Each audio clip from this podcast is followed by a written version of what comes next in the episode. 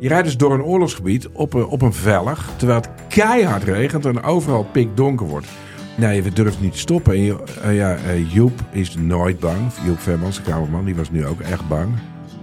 Via podimo.nl slash gonzo luister je de eerste 30 dagen gratis naar Podimo. podimo.nl slash gonzo. Liegen over een mondkapjesdeal die je hebt gesloten met de overheid. Een deal waarmee je miljoenen hebt verdiend. Dat doet toch alleen Siewert van Liende? Nou, nee. Ik ben Felicia Alberding en in de Mondkapjesmiljonairs duik ik met een team van correspondenten in andere schandalen. Want wist je dat Siewert helemaal niet uniek is? Luister de Mondkapjesmiljonairs in je Podimo-app. Of ga naar podimo.nl slash mondkapjes. En probeer Podimo 30 dagen. podimo.nl slash mondkapjes. Beste luisteraar van Betrouwbare Bronnen. Hoeveel talent heb je nodig om een briljant muzikant te worden? En talent, wat is dat precies?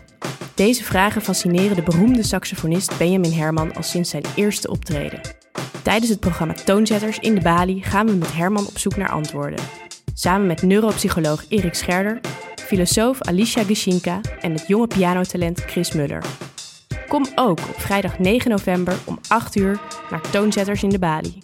Een avond met veel muziek, columns, gesprekken en Benjamin Herman. Kijk op debali.nl voor tickets en info. Tegen een vertegenwoordiger van GroenLinks vertellen ze dan hoe groen eh, ze zijn en ook hoe links ze zijn. maar dat wisten we al. Maar vooral groen, hè, in de zin van, eh, daar kijken ze wat we allemaal doen aan klimaat en aan luchtvervuiling en zo. Wat overigens ook waar is. Als de luchtvervuiling in Peking een, eh, boven een bepaalde eh, graad komt of eh, getal komt, dan worden er gewoon een aantal fabrieken gesloten.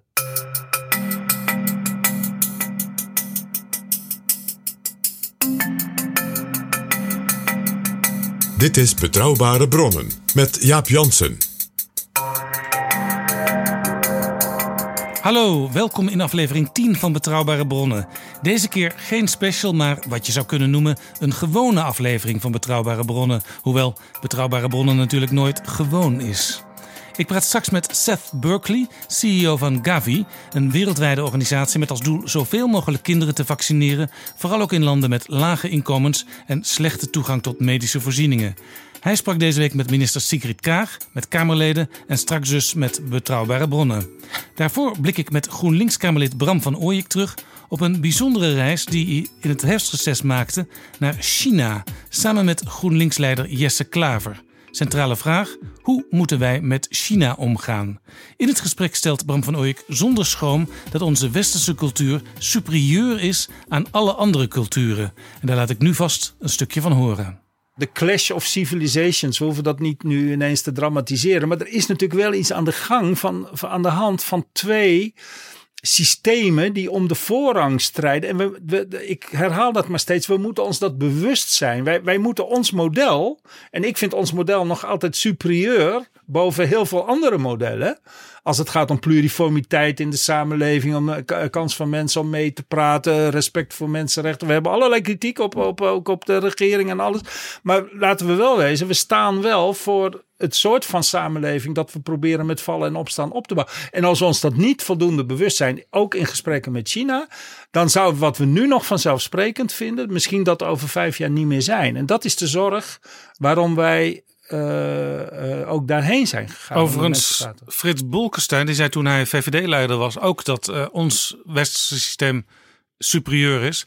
En daar kreeg hij onder andere van links toen veel kritiek op. Ja, dat, dat, zou, dat zou best kunnen. Ik, ik spreek niet namens heel links in ieder geval op dit punt. Ik spreek voor mezelf. Dat was Bram van Ooyek. Hier dus in het onverwachte gezelschap van Frits Bolkestein. En ook CDA Maxime Verhagen heeft het wel eens gehad over onze light-cultuur. De cultuur die wat hem betreft dominant moet zijn. Straks meer van Bram van Ooyek. Jaap Jansen en Pieter Gerrit Kroeger duiken in de politieke geschiedenis. Welkom PG. Dag Jaap, daar zijn we weer. Dit is de week dat Angela Merkel aankondigt dat haar langste tijd voorbij is. Dit is ook de week waarin de Eerste Kamer algemene beschouwingen had. En dit is de week waarin er nog steeds geen pensioenakkoord is. Maar jij wil het hebben vandaag over Haagse eethuisjes. Waarom?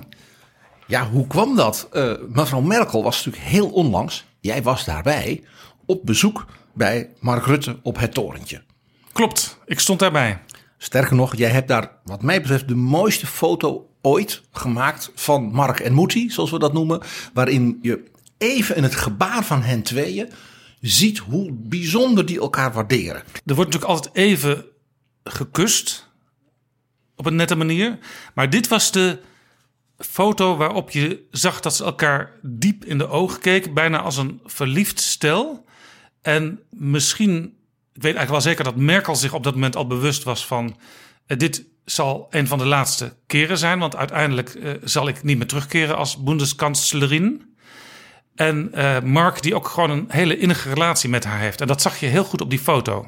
Het was even een moment waarbij, omdat Mark natuurlijk heel lang is en zij is heel klein, moeten ze altijd, altijd is heel ongemakkelijk. Je zag het bij koning Willem-Alexander en de Queen. he- deze dagen. Eh, dat is altijd ongemakkelijk. Die lange Nederlandse mannen die zijn onhandig en die zijn niet, hebben geen soepele Franse courtoisie. En wat zag je nu? Mark die dus even duidelijk met Me- Merkel dit blijkbaar al een paar keer geoefend had, zo langzamerhand. Dat ze nou elkaars armen even vastpakken. En dan konden even dat gebaar maken. En net dat moment op die foto is dat ze elkaar even vastpakken. En je ziet dus een soort lading in, in dat moment. Prachtige foto. Hey, goedenavond allemaal. Zo Duitse Leute? Uit Duitsland? Ja. Ja? We gaan het dus nu niet hebben over Merkel die afscheid neemt over een tijdje officieel. En binnenkort al als voorzitter van de Christen-Democraten in Duitsland. Een historisch moment, want het is in de Duitse geschiedenis ongebruikelijk dat de kanselier, de kansler of de kanselerie nu, niet ook partijvoorzitter is. Dat kennen wij in Nederland niet. Maar dat element van de Duitse historie, daar gaan we het vast nog binnenkort over hebben. Maar jij dacht wel meteen aan Mark und Mutti, zoals jij dat dan noemt.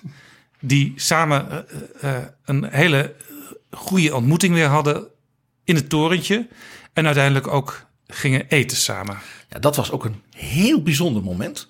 Eh, Het was eh, ja, Den Haag op zijn mooist. Dat is eh, zeg maar, eind september, begin oktober. in een mooie nazomer. Dan dat historische hart met die Hofvijver, het torentje, het Mauritshuis. Dat is magische schoonheid. En wat hebben ze dus gedaan? De blaadjes vielen van de bomen. Ze liepen door de blaadjes heen. Ja. Ja. And I always have the curtains open so people can see who's visiting. It is, uh, ja, very special. Cor, gaan we zo? Ja, rechtdoor. Ja.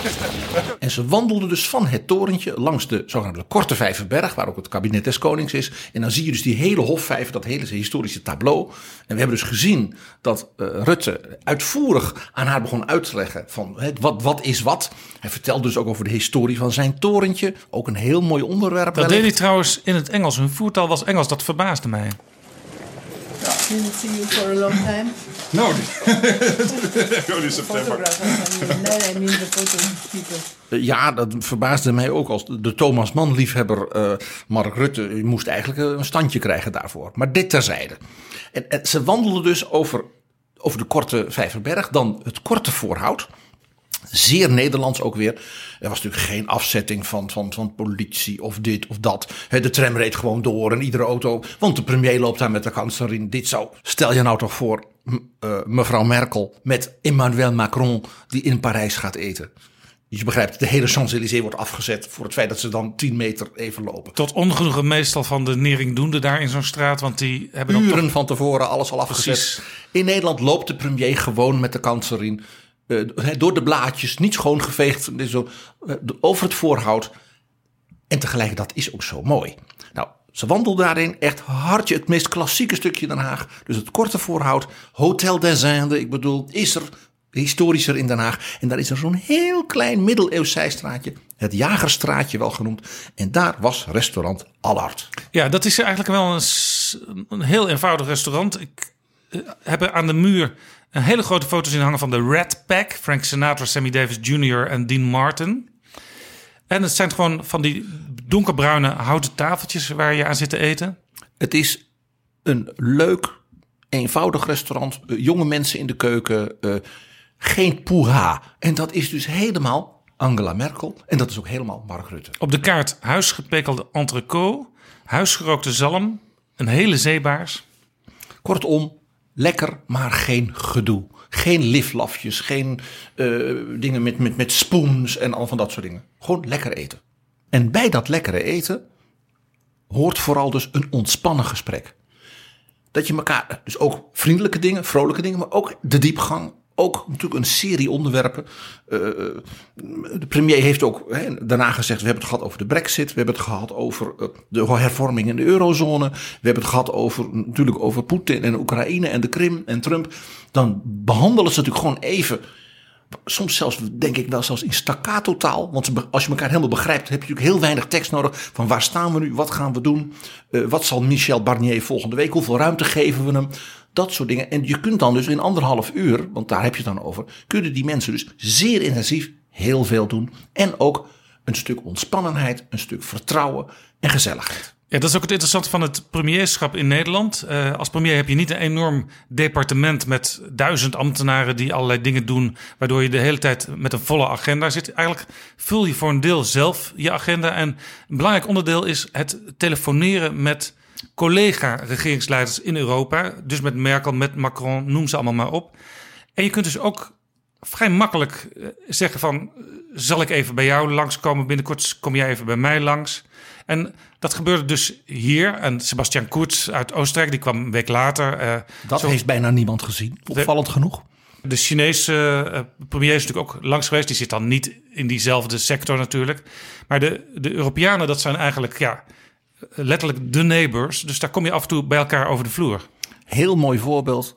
Viel mij ook weer op. Geen Nederlandse krant die het heeft gezien. Dat was een schitterende foto.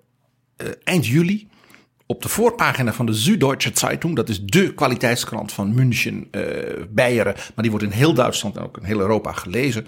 En dat was bijna de première, de openingsavond van het meest prestigieuze operafestival ter wereld, de Bayreuther Festspielen, helemaal gewijd aan Richard Wagner. En daar gaat, als ik het goed heb, uh, vrouw Merkel elk jaar naartoe? Zij is een groot liefhebber en kenner en zij had dit jaar als eregast van het echtpaar Merkel, want haar man is ook een groot kenner en liefhebber, Mark Rutte. En dat is een geweldig. Die ook nu heel erg houdt van klassieke muziek. En uh, die, dat is een foto gemaakt na afloop. Van de tafel van de kanselier in een, ook weer een restaurant in Bayreuth. Helemaal niet fancy, enorm gedoe. Drie, vier tafels van haar gasten. En aan de hoofdtafel zag je Mark Rutte. Professor Joachim Sauer, de echtgenoot van mevrouw Merkel. En mevrouw Merkel. Op die foto zie je haar onmiskenbaar een wereldleider nadoen. Waar ze heel beroemd om is. Zij kan geweldig imiteren. En je ziet haar man, die houdt, die houdt haar hand een beetje vast van maak het niet te gek. Wie, en Rutte die zit te schateren. Wie doet Merkel zo wel na? Nou, haar, een van haar allerberoemdste is Nicolas Sarkozy. Die schijnt niet van echt te onderscheiden te zijn. Die is ook relatief klein, net als mevrouw Merkel. Zelfde hoogte ja, ongeveer. Haar Poetin schijnt ook heel eng te zijn. Daar worden mensen bang van. Uh, kortom, dat is een kans van Merkel die je bijna niet ziet. Op die foto zie je haar dus in haar meest extravert. En je ziet Rutte dus echt schaterend achterover. En dat was de openingsfoto op de voorpagina van de Süddeutsche Zeitung. Ik moet bekennen dat zelfs ik hem over het hoofd gezien heb. Ik heb hem niet gezien. Nou lees ik ook niet elke dag de Süddeutsche, maar... Maar ja, uniek historisch moment. Een Nederlandse premier als gast bij de opening van het nummer 1 operafestival ter wereld. En dan als gast van de kanselier. Dat geeft aan hoe innig die band is tussen die twee. En dat zij dus ook tegen me gezegd: ik ga naar Lohengrin, het is met die en die zangers. En dat hij zegt: dat, dus dat wil je mee. Nou, graag.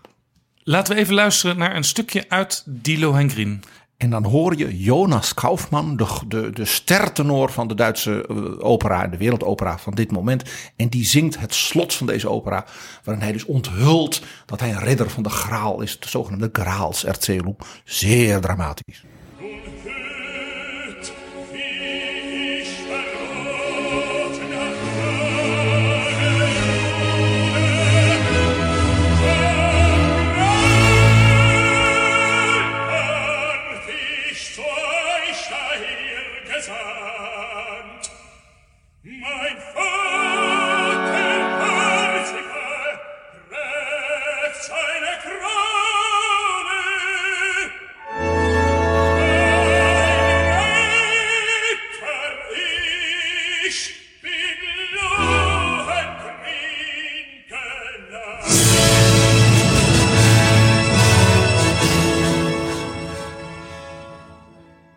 Dat was een stukje uit De Lohengrin. Het moet niet te gek worden, PG. Want we hadden natuurlijk een tijdje geleden ook al de stomme van Portici in, uh, in de podcast. Straks gaat Radio 4 ons nog uh, zendtijd aanbieden.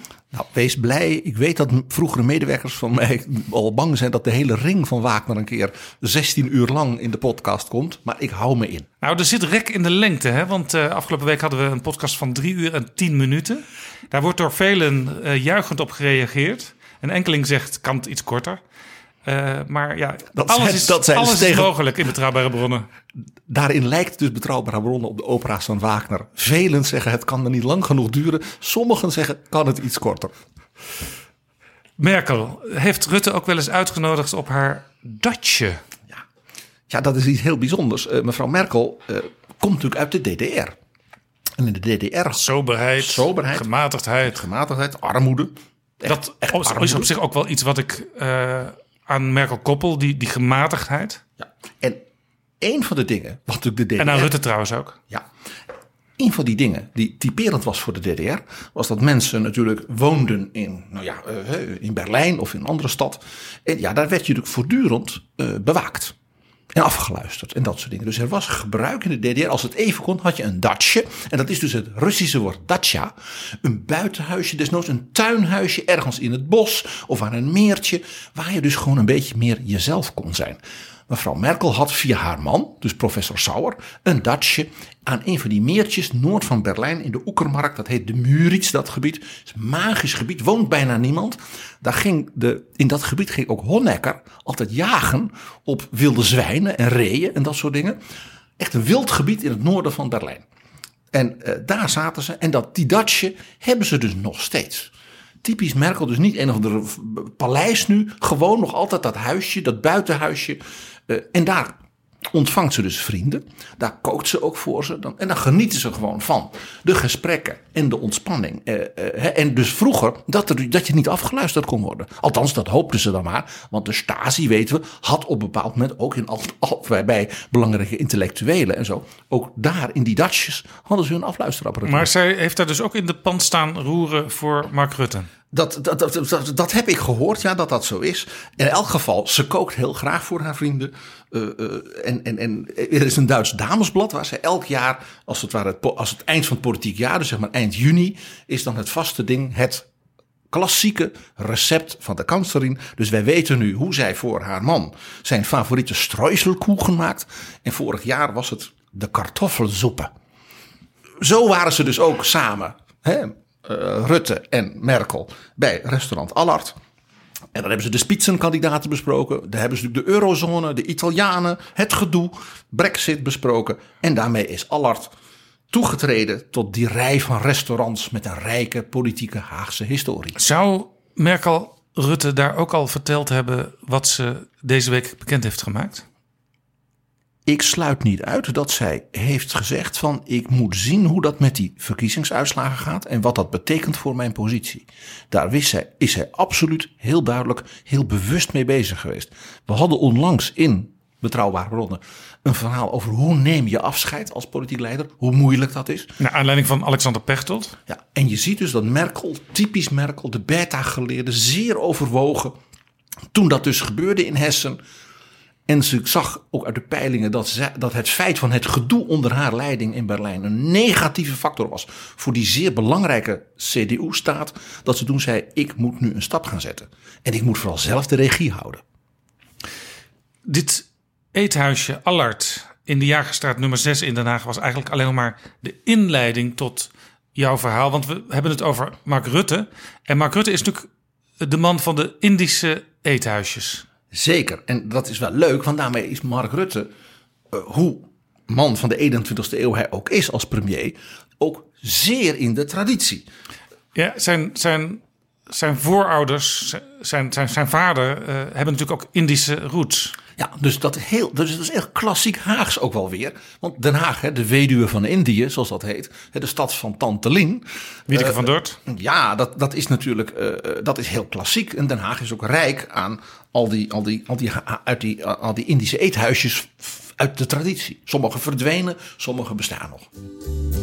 In het Indisch restaurant gonst het gesprek van alle kant. Tempo doelo, tempo doelo in dat verre, verre land.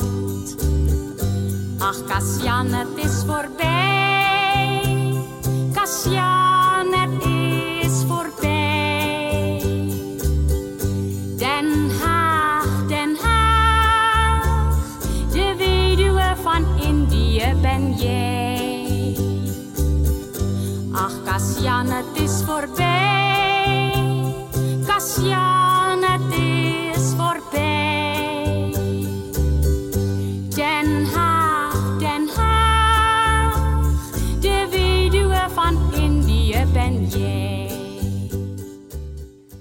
Ja, eh, kijk, we weten van Rutte dat hij een smulpaap is. Althans, eh, eenvoudige dingen, maar wel lekker. Eh, bekend voorbeeld als hij een lunchgesprek heeft met, ik noem maar eens wat, Mariette Hamer, voorzitter van de SER. Of de voorzitter van het CNV. Of met de commissaris des Konings van Gelderland, ik noem maar eens wat.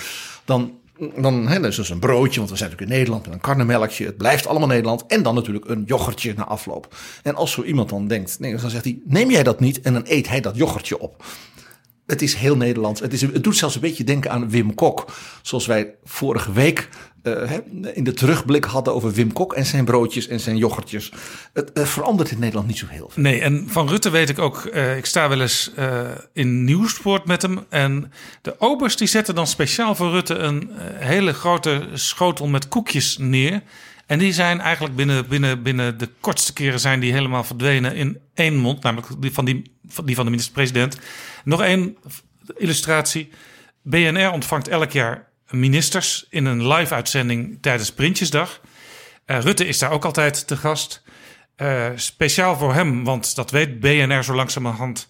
eh wordt er op het moment dat hij binnenkomt ook een schotel bitterballen binnengebracht. Daar begint hij onmiddellijk van te graaien. Hij weet ook wel dat hij inmiddels dat er op hem gelet wordt. Dus er is ook een hele mooie foto dat hij de medewerkers eh, en de andere gasten van BNR bitterballen staat uit te delen van die schotel. Om natuurlijk uiteindelijk zelf nog de laatste ook weer naar binnen te werken. Met andere woorden, ik denk wel eens, die man krijgt waarschijnlijk nergens eh, fatsoenlijk eten. Dus hij moet het doen met de koekjes en de bitterballen die hij gedurende zo'n dag tegenkomt. Eh, wat hij nog wel eens doet, is dat hij de lunch overslaat. Als hij dus geen gast heeft, wiens eh yoghurtjes hij dan kan opeten. Want hij werkt gewoon door en belt en dit en dat. Hij is zeer energiek.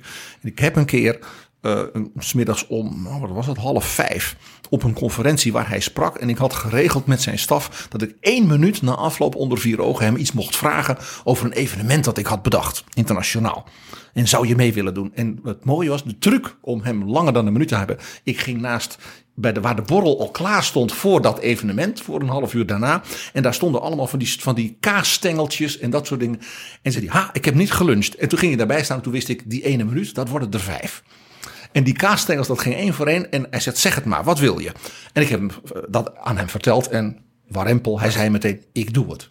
Het aardige is dus, jij maakt daar min of meer misbruik van. Helemaal. Eh, mensen die Rutte een beetje kennen, die weten dat soort dingen dus gewoon op een gegeven moment. Hoe dat werkt bij hem. Ja, de, de- er is een, een, een lobbyclub hier in Den Haag. De- dat is de Bond voor Belastingbetalers. Die heeft in de kabinetsformatie heel slim een spaarvarkentje met chocolademunten laten bezorgen bij de onderhandelaars.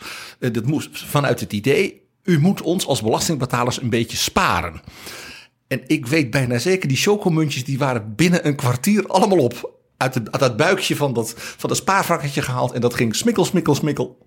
En dat bevordert ook de sfeer en het ontspannen van zulke onderhandelingen natuurlijk. En als hij naar een. eh, als, hij gaat, als hij uit eten gaat, de minister-president, dan gaat hij vaak naar dezelfde eethuisjes. Ja, de, eh, Mark Rutte is een gewoontedier, zoals zijn vrienden dat noemen.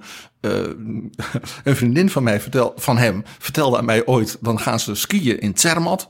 En dat is altijd verschrikkelijk gezellig. En dat, is, dat doen ze altijd. En, maar ze kreunde, we moeten dan de eerste avond altijd naar datzelfde wat afgetanse eh Walliser fondue en raclette restaurant. Want dat is lekker. En daar gaan we altijd heen. Dus dat is voor hem ook een soort rust in dat hectische leven wat je als premier hebt. Alle dagen, nee, elk uur is anders. Dan wil je op zo'n moment iets herkenbaars, iets waar je als het ware in jezelf kunt rusten. Ja, precies die klacht heb ik ook wel eens van Jort Kelder gehoord. Dat was natuurlijk leuk, leuk verteld, maar eh Jort Kelder houdt natuurlijk ook van een beetje duurdoenerij en zo. Maar inderdaad, eh, altijd hetzelfde restaurant, altijd hetzelfde hotel met bij wijze van spreken een, een, een kuil in het matras van al eh, 60 jaar eh, traditie en zo.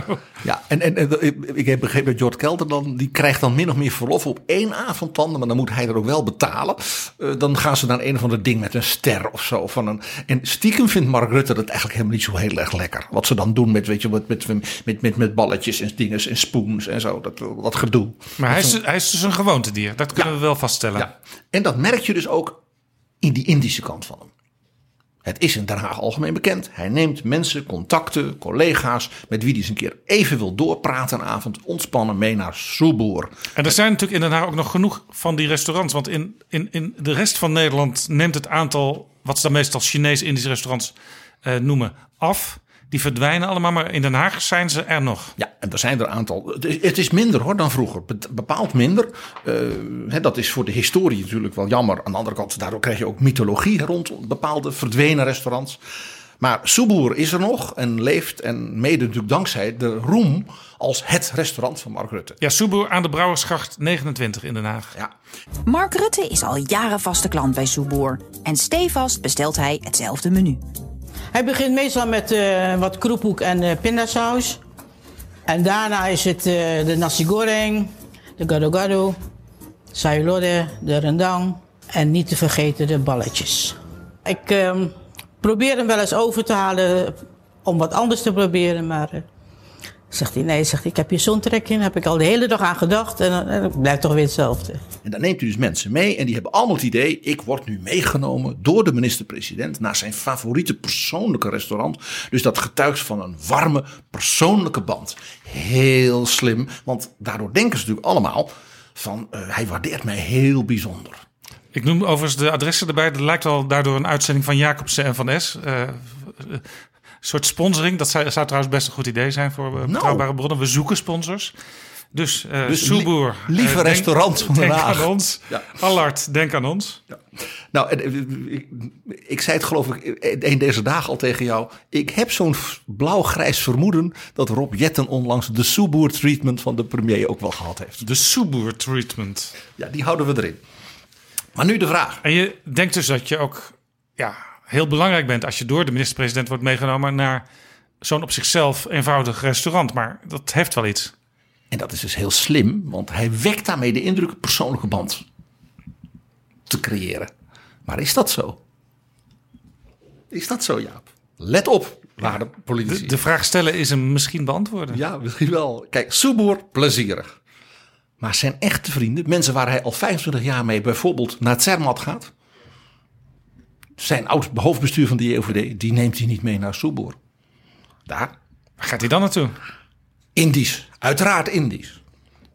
In de formatie 2017. Zo heb ik gehoord. Zoals dat heet. Met Buma, met Pechtold, met Zegers. Met Zalm, met Schippers, met uh, Tjenk Willink. Was er een avond dat de minister-president zei: Ja, ik kan nu vanavond niet. Dus half zes, zes uur moeten we ophouden. Uh, want ik heb een belangrijke bespreking en dat is wat vertrouwelijk en dit en dat. En die heren hebben allemaal ook gedacht. Merkel komt op bezoek. Merkel. Of hij, moet, of hij moet bellen over MH17 met Poetin. Nou, het was heel belangrijk. Hij had gewoon zijn vaste etentje. En het gewoontedier zegt dus tegen zijn vrienden niet... ik ben zo belangrijk, het etentje kan niet doorgaan. Het vaste etentje. Met dus die vrienden.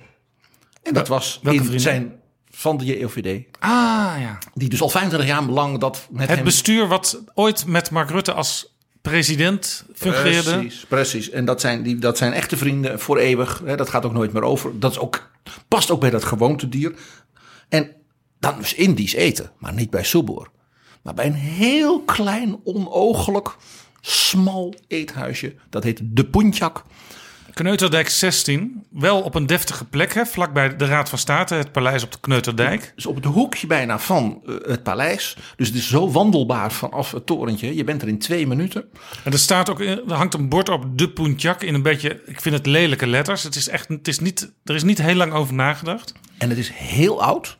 Ook de binnenkant is heel oud. De, de kaart is heel oud. En dat is precies, ja, ik, denk dat Mark Rutte daar al met zijn grootmoeder, zijn Indische grootmoeder is geweest. En dat ze toen ongeveer dezelfde kaart ook hadden.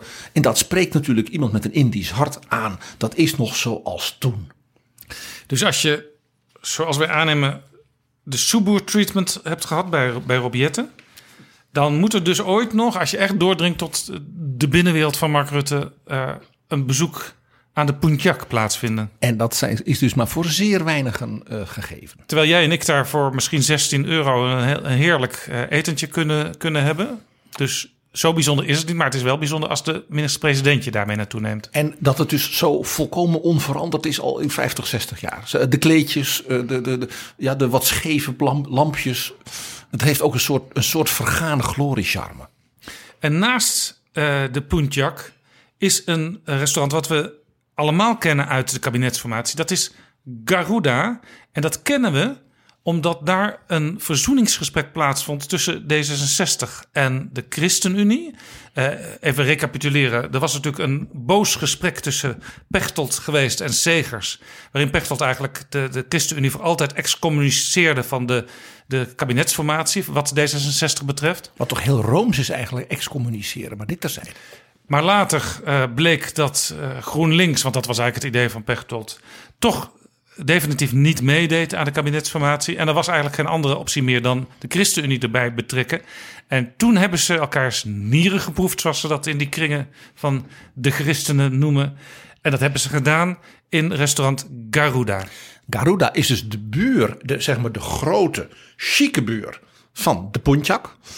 En Garuda is een juweel van Jugendstil. Ga er alleen al in. Dat is duidelijk gebouwd in de tijd van het rijke Indische verleden. 1910, 1915 van, van, van Den Haag. Zeg maar de Louis Couperus jaren. Heel, heel, het is heel klassiek Indisch eten ook. Uh, niet iedereen vindt de keuken tegenwoordig van de goede kwaliteit van vroeger. Nou, en sterker het gaat nog, ook dicht. Kort nadat uh, Segers en Schouten en Koolmees en Pechtold daar gegeten hadden, uh, werd de, zaak eventjes een paar dagen gesloten. Wat was er aan de hand? De nasi koening, die werd te warm in de koeling gezet. Je weet wel dat is die gele rijst. En als je dat te warm in de koeling zet, dan komen er bacteriën. En dat is natuurlijk niet uh, de bedoeling van de uh, keuringsdienst van waren. Nee, nee, nee. Dus, dus, dus er, gingen al wat lange geruchten over Garuda. Uh, het, het schijnt nu ook verkocht te gaan worden en dicht te gaan. En ik wil nu een vlammende oproep doen. Want dat is natuurlijk een schande. Dit is, dit is het Den Haag van de couperusjaren, van het rijke Indische verleden. Het staat ook op een plek waar je ook ziet, het was, dat was het, het summum van het Indische Den Haag. Het restaurant Garuda. Het heet ook naar die mystieke vogel uit de hindoe-traditie van Java. Burgemeester Paulien Krikke, zorg dat Garuda op de UNESCO Werelderfgoedlijst komt. Peter, het mannetje is daar de, de baas van het uh, restaurant. Uh, hij is inmiddels 71, hij wordt dus wat ouder. Dat is ook de reden uh, dat hij er vanaf wil. Het, is, het, gaat niet om dat het niet meer succesvol is of zo. Nee, hij wordt gewoon te oud. Hij was 35 jaar de eigenaar. En de prijs, ik weet niet hoe de prijs op dit moment is, misschien iets, iets gezakt inmiddels. Maar afgelopen zomer was de prijs 472.500 euro om de hele inboedel over te nemen. Je moet het personeel trouwens ook bijnemen. Het is een huurpand, dus de huur komt er ook nog bij. Maar het zou toch inderdaad een, een grof schandaal zijn en, en een treurig moment voor Den Haag en voor de politiek en voor alles wat met deze minister-president van doen heeft als het definitief zou sluiten. Ja, en ook het, het is een stukje cultuurgeschiedenis van de stad Den Haag, maar ook van Nederland. Uh, onze bijzondere band met, uh, met, met Indië, met de Indische keuken, met de Indische cultuur. Uh, en ook de, de, de liefde die er altijd is toch is geweest, zeker van Den Haag, voor de Indische mensen en de, het Indische, het, al het Indische leven van Den Haag. Eén verhaal nog over Garuda als het mag. Dries van Acht was premier. En had natuurlijk regelmatig gesprekken met fractieleider Ruud Lubbers. En Dries van Acht hield natuurlijk van uh, zekere sfeer, een zekere hey, rococo. Een boterham met kaas, dat, dat, nee. dat, dat, was alsof je hem wilde vergiftigen, bij wijze ja, van spreken. Het moest wel een beetje aangekleed zijn, een beetje, beetje, beetje gezellig, een beetje mooi. Dus die nam Ruud Lubbers mee naar Garuda. Ruud Lubbers was het volstrekte tegendeel. Dat was een magger. Uh, eten, dat was een storing tussen het werk. En dus wat gebeurde er? Uh, Dries bestelt een, een, prachtige rijsttafel en Ruud heeft twintig dossiers bij zich. Dus Dries denkt, oh, oh, oh, oh, oh. En inderdaad, zoals Dries mij ooit vertelde, twintig minuten later stonden wij weer buiten. Ru Ruud had met mij alle dossiers doorgenomen en zei, lekker satéetje. En dat was het dan. Het was niet aan Ruud Lubbers besteed. Een Dries poging om toch wat met een gesprek en wat begrip voor elkaar te wekken, was dus weer jammerlijk mislukt. Lekker satéetje, ik hoor het hem zeggen. Dit is Betrouwbare Bronnen. PG, dat zijn de eethuisjes van Mark Rutte. Uh, maar jij wil ook nog een ander eethuis belichten wat er niet meer is in Den Haag. Ik zei het hiervoor al even, er is natuurlijk ook ook doordat die Indische wereld wat uitgestorven is, toch langzamerhand, zijn dus veel van die klassieke restaurants verdwenen. Ik noem er een, een Raden Ayu, een Raden Mas. En dan het allerberoemdste. Het meest beruchte, het meest besproken Chinees-Indisch eethuis van Den Haag. Op het buitenaf van een kast van een Chinees, zoals men dat noemde, Golden Valley. Is dat niet waar tegenwoordig die bioscoop zit en uh, Poppenkaatpetal heet het geloof ik, wat er nu in zit? Nu is het een hele grote Mexicaan. Maar dat was dus een heel groot Chinees restaurant. En ik zal eerlijk vertellen, bij het afscheid van Alexander Pechtold besprak ik het idee van zo'n eethuisjesding met, met ook die, in dat Indisch verleden met onze vriend en mag ik zeggen ons voorbeeld Max van Wezel. En die riep onmiddellijk Bekend Peeg. van de podcast De Stemming van Vullings en Van Wezel. en van Met het oog op morgen en van Vrij Nederland en van Verschijnt wat niet. bijna elke zaterdag en het beluisteren waard. Zeer. En Max die riep onmiddellijk PG Golden Valley. Je vergeet toch Golden Valley niet? En toen zei ik Max, hoe zouden jij en ik en eigenlijk iedereen die de Haagse politiek Wat is er zo bijzonder aan Golden Valley? Golden Valley was heel groot. Ehm, Golden Valley was helemaal niet duur.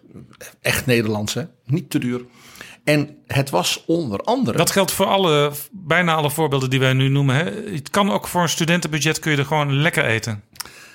En het was onder andere, en zo was het voor Max als het ware, nou ja, historisch en iconisch geworden. Het vaste Indische eethuisje van de, van de, de beste premier die dit land nooit gehad heeft, Jan de, Jan de Koning. Koning. En waarom ging Jan de Koning nou Indisch eten? Een gereformeerde burgemeesterzoon uit Zwartsluis, ja, daarbij kampen. Daar moet een historische reden voor zijn. Jan de Koning was niet alleen een heel jeugdige verzetsheld, maar was na de Tweede Wereldoorlog officier van het Nederlandse leger in Indië.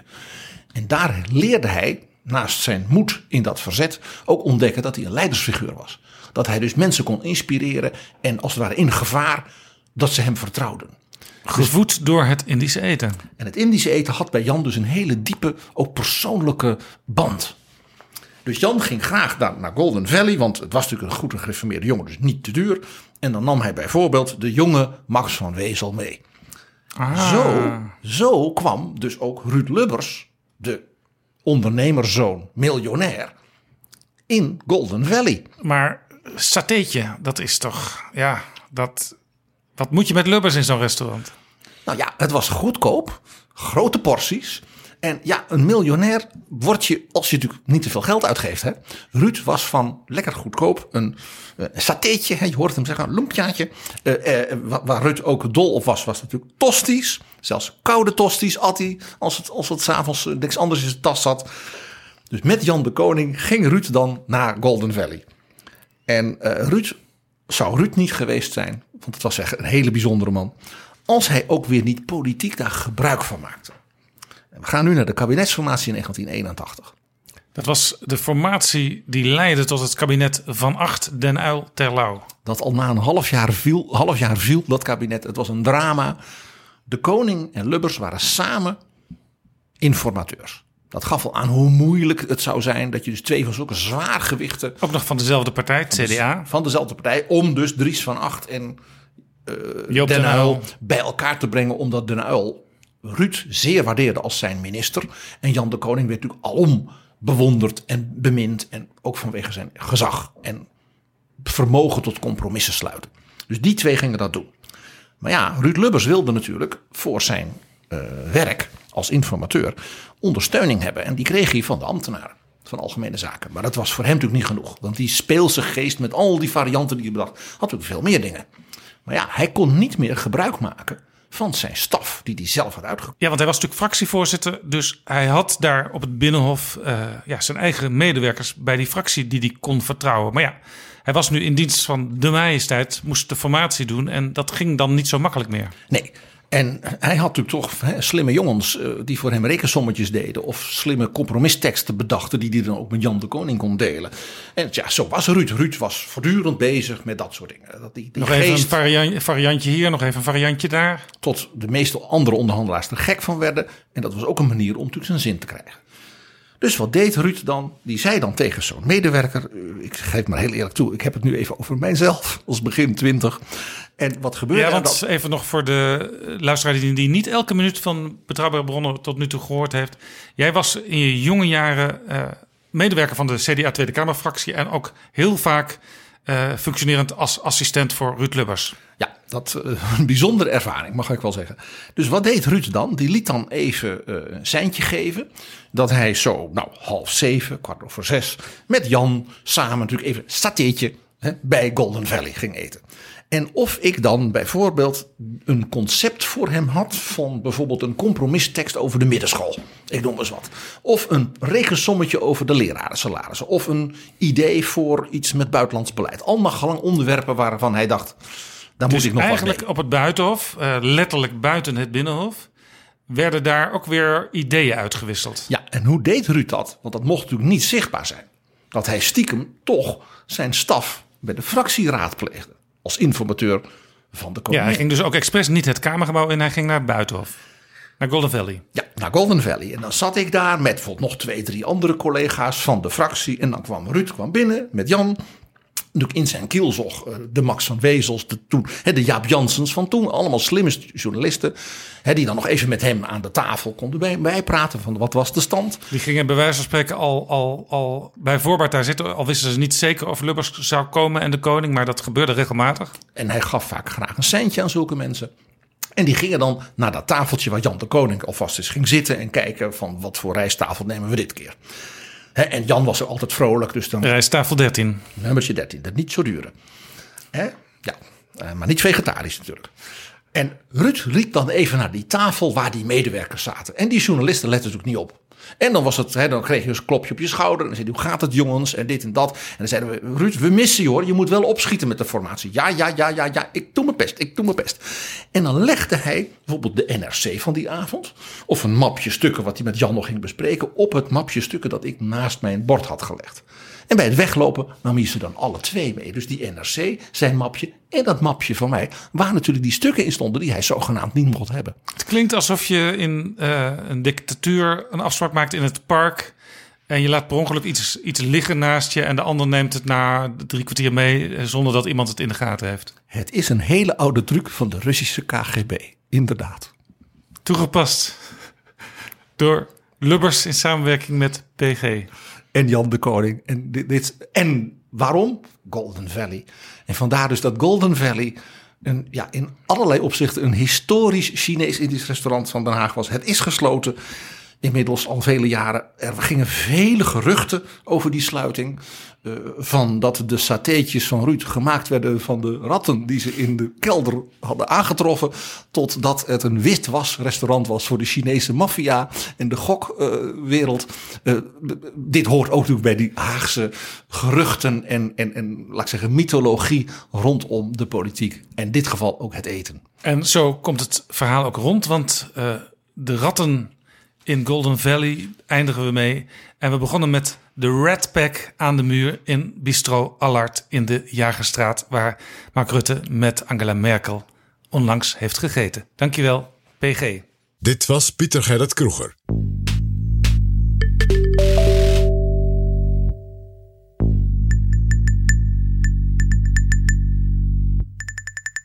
Dit is Jaap Jansen met Betrouwbare Bronnen. GroenLinks-leider Jesse Klaver en buitenlandwoordvoerder Bram van Ooyik hebben het herfstreces van de Tweede Kamer gebruikt om zich te oriënteren op China. Zes dagen waren ze in Peking en Shanghai. Bram van Ooyik, welkom in Betrouwbare Bronnen. Met wie heeft u onder meer gesproken? Nou, we hebben met uh, een, hele grote variatie aan mensen gesproken.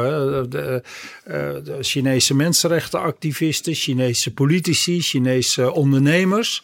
Maar ook uh, uh, buitenlandse diplomaten, Nederlandse diplomaten, Nederlandse journalisten.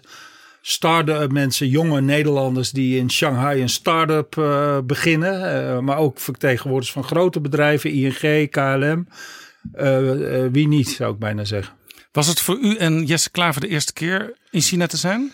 Voor mij niet, hoewel het voor mij wel 15 jaar geleden was dat ik daar uh, was. Uh, voor uh, voor Jesse was het de eerste keer. En 15 jaar geleden was u in welke functie daar? Ik werkte toen bij het ministerie van Buitenlandse Zaken. En ik was mee met een staatsbezoek van koningin Beatrix toen nog en prins Klaus. En op zo'n staatsbezoek heb je natuurlijk niet heel veel tijd om echt diep eh, mensen te kunnen spreken? Want dat is allemaal protocol natuurlijk. Ja, je mag wel blij zijn als je de, de optocht bij kunt houden, zal ik maar zeggen, als eh, jongste bediende. Dus dat, eh, nee, toen had ik weinig tijd om de diepte in te gaan, zoals u dat noemt. U bent Tweede Kamerlid. U doet onder andere buitenlandse zaken. Ja. Jesse Klaver is uiteraard de leider van GroenLinks. Samen ging u. Waarom ging u naar China? Nou, omdat we het idee hebben dat, dat er in, in eh, China verschrikkelijk veel gebeurt. eh, en, en dat we niet altijd eh, ons daar in de Nederlandse politiek voldoende bewust zijn. Ehm, bijvoorbeeld twee weken geleden, geloof ik inmiddels, was de Chinese premier op bezoek in, in Nederland, Li Keqiang. En eh, we hebben nog geprobeerd om eh, in de Kamer een meerderheid te krijgen voor een debat over ja, wat betekent zo'n reis? Nou, er wordt gezegd er is voor miljarden aan, aan contracten zijn getekend. eh, maar we weten eigenlijk heel weinig van hoe die relatie zich dan ontwikkelt. Over, of er over mensenrechten gesproken wordt, over, over Trump, of er over Trump gesproken wordt. We wilden daar graag een debat over, maar er was eigenlijk in de Kamer niet zo heel veel belangstelling voor. Dus wij wilden graag, je kunt natuurlijk over lezen, heel veel, elke dag. Maar wij wilden toch graag eh, eens een keer zelf daar eh, rondlopen. Nou, zes dagen natuurlijk om een land als China te leren kennen. Ook weer niet eh, bij benadering genoeg. Daar moeten we ook weer bescheiden over zijn. Maar goed, het heeft wel een beeld gegeven. Ja, de Chinese premier was hier. Mark Rutte was april dit jaar in China. Dus er wordt veel heen en weer gereisd. Er zijn ook vaak handelsdelegaties. Ja. Wij zien natuurlijk China ook als het land waar de economie ja, steeds, steeds verder en verder groeit. Ja. We weten natuurlijk ook dat in China de mensenrechten nog niet optimaal nageleefd worden. Wat is uw belangrijkste indruk die u in die zes dagen China heeft gekregen? Nou, dat, dat China inderdaad, dat, zijn, dat, dat, dat is eigenlijk een a- a- aantal zaken. De, de, uiteraard eh, is China steeds meer eh, een economische en daarmee ook, denk ik, politieke wereldmacht eh, geworden. Hè? De, de, de economische groei is weliswaar niet meer die 10, 11, 12 procent soms die het zeg maar tien jaar geleden was, maar nog wel altijd 6 procent. En als er dan 1,4 miljard mensen zijn, waarvan inmiddels een heel groot aantal tot de middenklasse behoort en een heel klein aantal extreem rijk is, dan is eh, 6% economische groei per jaar natuurlijk gigantisch. Niet alleen voor de mensen in China zelf, maar ook voor de wereld, als je het zo mag zeggen. En China is echt bezig om ehm, eh, aan een project van economische expansie. En dat is in feite niet alleen een economisch, maar ook een politiek project. Hè. Ze zien dat eh, ja, Trump toch een beetje, de VS toch een beetje zich terugtrekt uit die internationale wereldorde. En zij eh, zien voor zichzelf, geloof ik, een rol om datgene wat zij belangrijk vinden, dat is niet altijd hetzelfde als wat wij belangrijk vinden, toch in de wereld meer ehm, eh, zichtbaarheid en dominantie te geven. Dat moeten we ons bewust zijn. Ja, volgens het weekblad The Economist eh, leven we nu in de Chinese Century. En is China nu al groter dan de Verenigde Staten als het gaat om globale veranderingen. Dus de invloed wereldwijd dingen die er economisch gebeuren. Nou ja, dat zou kunnen. Als je, als je ziet dat, dat eh, de, de VS natuurlijk eh, zich terugtrekt uit het klimaatakkoord, ruzie maakt met eh, andere rijke westerse landen. zeg maar, zich uit economische, hoe heet dat, economische handelsverd- uit handelsverdragen terugtrekt. China doet eigenlijk het omgekeerde. China die engageert zich op allerlei mogelijke manieren, juist met de internationale gemeenschap. En eh, dat is op zichzelf goed. Alleen zij hebben daarbij, denk ik, een agenda die, een, een, die weer anders is. U noemde net al eh, eh, de, de mensenrechten. Maar sowieso, als je, als je kijkt naar ja, hoe zij hun eigen nationaal belang, zeg maar. Toch in al die internationale contacten dominant kunnen laten zijn. En dat kunnen ze, omdat ze een hele grote speler zijn met heel veel geld. Ja, dan is dat niet alleen maar positief. Nee, want ze zijn steeds meer aanwezig uh, wereldwijd. Ja. In Afrika investeren ze Zeker. Enorm. enorm. Maar bijvoorbeeld ook in Griekenland nemen ze, Zeker. hebben ze bijvoorbeeld de belangrijkste haven overgenomen. Piraeus, ja. Dat werd zelfs toegejuicht vanuit Europa. Want ja. in Europa waren we blij dat er belangstelling was voor zo'n investering. Dat is heel naïef. Ja, ik was in, uh, in, uh, in het voorjaar uh, met de Kamerdelegatie Europese Zaken in de Westelijke Balkan, in Albanië, Montenegro en Servië. Daar heeft iedereen het over de presentie van, van China. En die is daar verre van abstract. Hè. Daar wordt gewoon heel concreet, wordt daar inderdaad infrastructuur, hoe heet dat, strand, hotels, van alles en nog wat opgekocht. En zij zien inderdaad daar het, het, de, de, de, de haven van Piraeus in Griekenland, die in Griekse handen is, als een soort toegangspoort. In, in de ogen van mensen op de Westelijke Balkan heeft China zich daarmee een toegangspoort tot de rest van Europa uh, gecreëerd. En uh, als je ziet waar ze allemaal uh, investeren. En uh, ik zag bijvoorbeeld nu een, een, kerncentrale in het uh, Verenigd Koninkrijk. Hè? In Engeland is in Chinese handen gekomen. Vliegvelden, Heathrow, het vliegveld van Toulouse. Uh, nou, zo zijn er talloze voorbeelden. Ook in Europa, ook in West-Europa.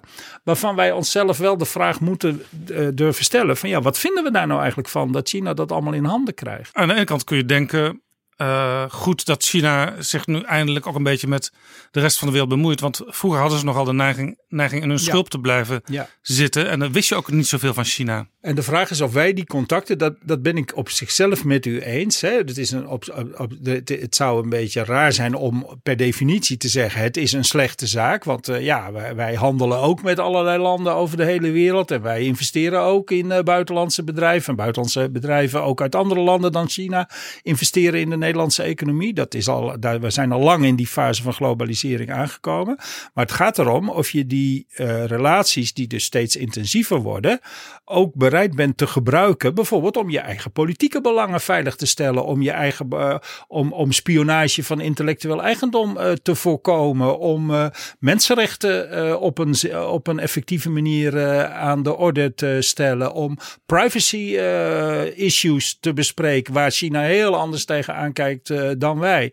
Om, om de democratie zoals wij die toch nog steeds hopen te kunnen koesteren. In, in zo'n dialoog uh, als norm te stellen in plaats van een soort uh, ondoorzichtige eenpartijstaat die China is. Het gaat om allemaal dat soort dingen. En als je alleen maar kijkt naar, en dat is wel een beetje wat uh, Jesse Klaver en ik, laat ik zeggen, ook dit kabinet verwijten. Als je alleen maar kijkt naar hoe groot is de, is de kassabon aan het, hoe hoog is de kassabon aan het eind van het bezoek. We hebben voor zoveel miljard contracten afgesloten. Dan ben je echt naïef en eenzijdig bezig. Dat is, is het punt. En, en daar hebben we geprobeerd een beetje gevoel voor te krijgen. Van, wat zijn al die onderwerpen nou die in zo'n relatie een rol zouden moeten spelen? En ik noemde er net een aantal. Er zijn zelfs waarnemers die zeggen, u bent ook ont ontwikkelingssamenwerkingsdeskundige. Uh, de Chinezen nemen langzamerhand Afrika ja, over. Ja. En die Afrikanen die zeggen, die Chinezen stellen niet van die lastige vragen nee. over bijvoorbeeld mensenrechten, zoals die Europeanen wel doen. En ja. ondertussen heeft China zelfs in uh, Djibouti een ja, eerste overzeese militaire basis ja, gevestigd. Ja, klopt. Ja, op een heel strategische plek aan de, ja, wat is het, hè? De, de, de, de Rode Zee. En uh, ja, dus dat ligt heel, uh, dat ligt, dat ligt heel centraal aan een, aan een voor de hele wereld belangrijke doorvoer, de, doorvoerroute. Uh, ja, en ze, inderdaad. En dat, ze, ze, dus ze zijn in, in Afrika, kopen ze een land op, leggen ze uh, wegen aan, leggen ze vliegvelden aan, de, sluiten ze contracten op allerlei mogelijke terreinen. En ja, voor Afrikaanse landen is dat dus enerzijds een mogelijkheid om een beetje onder de betutteling, zoals zij dat zien, van Europa uit te komen. Maar aan de andere kant zie je toch nu ook wel in Afrikaanse landen dat er steeds vaker kritische vragen worden gesteld. Want hoe, ik heb dat zelf inderdaad veel gezien in West-Afrika, waarin Chinezen dan gewoon zeggen van nou, we bouwen voor de, voor de president wel het nieuwe paleis, maar we doen dat ook helemaal zelf. Dus we, we komen met uh, 300 Chinese bouwvakkers. En die werken uh, 24-7. En uh, nou ja, dat geld wat het kost moet allemaal geleend worden. Dus die Afrikaanse landen die houden daar wel allemaal schulden aan over. Het levert geen werkgelegenheid op voor de lokale bevolking. Ja, dus langzamerhand komt daar kritiek op. Komt je hoofd ook in een strop als je... Nou ja. Je zit natuurlijk tientallen jaren aan zo'n lening vast. Om dat allemaal zeker, terug te betalen. Zeker. En, en doordat dat op zo'n grote schaal uh, gebeurt... wordt dat voor steeds meer landen, ook in Afrika... maar ook in Azië overigens. Hè? Want ook in Azië is natuurlijk je hebt nu dat zogenoemde eh zijderoute-initiatief, Belt and Road Initiative heet het dan, waarin overal vanuit China handelsroutes letterlijk worden gecreëerd. Dus met wegen en met treinen en met, eh, met infrastructuur. Ja, dat, dat, uiteindelijk moeten al die landen waar dat komt, dat wel terugbetalen. Het is geen, China is niet een liefdadig, eh, geen caritatieve instelling. Die ziet dat als een economisch project, maar ziet het ook als een manier om politiek, ja, zeg maar, meer aanwezig te zijn op het wereldtoneel. Misschien heeft Donald Trump wel een beetje gelijk dat hij China als grootste gevaar ziet. Nou ja, weet u wat ik, wat ik het, eh, grappig vond? Was eigenlijk het omgekeerde. Dat er eh, we, eh, eh, verschillende Chinezen hebben gesproken. Die gezegd hebben: het is best goed dat, eh, dat eh, Donald Trump ons ook een beetje een spiegel voorhoudt. En zegt van eh, je- moeten jullie niet eens eh, nadenken over je economische model. Dus ze zijn bepaald geen fans van Trump. Maar ze zien wel in dat eh, misschien de manier waarop ze nu eh, eh, zeg maar internationaal bezig zijn. Ook weer niet altijd eh, overal alleen maar tot instemming kan eh, leiden. En dat is interessant, want, want eh, eh, het- China- is wel heel gevoelig, geloof ik, voor wat de buitenwereld van ze, van ze vindt. Dus aan de ene kant zijn ze dus een, gaan ze als een rollercoaster, zeg maar, over, die, over die, eh, dat, dat buitenland in. Hè, met wegen en spoorlijnen en luchthavens die ze kopen en havens en land dat ze opkopen. Hè. Heel veel Afrikaans land is inmiddels door China opgekocht om daar gewoon voedsel te verbouwen wat eh, in China op de markt eh, komt. Maar ze, ze zijn, ze, dat doen ze dus aan de ene kant vrij rücksichtsloos, rücksichtsloos. Maar aan de andere kant zijn ze wel, bleek ook uit heel veel van die gesprekken die wij hadden, toch ook wel weer gevoelig van, voor wat wij daar nou in het Westen van denken en vinden. Dus dat opent interessante mogelijkheden voor een politieke dialoog. Als je een bedrijf hebt, eh, u hebt bijvoorbeeld met mensen van ING gesproken, maar ook met mensen van Soet Supply, wat, wat Ja. toch ook een soort midden- en klein bedrijf Ja, Ja, nog is. ja. Eh, iedereen wil toch op de een of andere manier eh, voet aan de grond in China krijgen. Ja. ja, dat is zo. En het is inderdaad heel bijzonder hoe dat ja, over de hele linie eh, overal gebeurt. Maar ja, we, we- je moet zich voorstellen, daar is gewoon de laatste tien jaar een, middenklasse ontstaan met 400, 500 miljoen mensen. Hè? Een, een, echt een middenklasse. Daar is een bovenklasse ontstaan. In, in, eh, als je in Shanghai eh, wandelt, dan. dan eh, de ene Maserati naar de andere komt ronkend eh, de straat binnen. Hè? Daar is dus een rijkdom. Hè? Als, je, als u daar met een verkoper van Soet Supply praat, wat wij gedaan hebben, die kun je de mooiste verhalen vertellen over hoe mensen, nou ja, tenminste mooi in de zin van ehm, eh, spectaculair, over hoe daar ja, de, de, de kleding zichzelf t- verkoopt tegen prijzen die het dubbele zijn van hier in Amsterdam of in Den Haag. Dus het is een hele aantrekkelijke markt natuurlijk voor heel veel Ja, ik ben één keer in, is een eh, moeilijke markt, hè, want het is bureaucratisch en je moet met je hebt met de communistische partij rekening te houden en met eh, Je moet ook een- meestal een, een, een deal aangaan met een bestaand Chinees bedrijf. ja, meestal wel. Dat wordt wel eens een keer een uitzondering eh, eh, gemaakt. We hebben bijvoorbeeld een Nederlands familiebedrijf uit Edam eh, hebben we bezocht eh, in, in de buurt van, eh, van, van de hoofdstad van Peking. En omdat dat dan een, een, een eeuwenoud familiebedrijf is, kan dat dan nog eh, wel functioneren. Alleen daar is bijvoorbeeld wel een Chinese eh, directeur naast de Nederlandse directeur eh, benoemd, die ook wel degelijk de contacten met de communistische partij onderhoudt. Dus het is een ingewikkelde markt. Maar ja, als het een beetje loopt, dan kun je daar ongelooflijk veel geld verdienen. Of je nou een groot bedrijf bent eh, als KLM of een klein bedrijf als eh, Zoet Supply. En eh, dat, dat is, ja, als je het goed aanpakt, dan ligt de wereld voor je open. En ze zijn natuurlijk, we hebben ook echt met van die Nederlandse whiskids en start-ups gesproken. Als je de, op het gebied van, ja, van, van de kunstmatige intelligentie en op het gebied van, van eh, cyber. En op zijn ze natuurlijk ook op dit moment eh, state of the art. Ik ben er zelf niet zo deskundig in, maar daar heb ik me wel laten vertellen. Het is ook in die zin uitdagend voor, voor Nederlandse wetenschappers en Nederlandse ondernemers om in dat soort sectoren in China actief te zijn. Ja, en tegelijkertijd is natuurlijk de communistische partij nog alles overheersend. Misschien wel meer dan het lange tijd weer gewe- geweest is nu weer. Hè? Ja. Ja, je hoort vaak dat de Chinezen al vrij snel dachten toen Gorbachev in Rusland de luiken opengooide. eh, wij gaan dat niet op die manier doen. En je zag toen ook natuurlijk dat eh, Rusland eerst een enorme miserabele periode doormaakten. Eigenlijk de vraag is of ze, of ze nu wel op de goede weg zijn. Nou, de Chinezen die hebben op hun manier het kapitalisme omarmd. Dat lukt ze heel goed.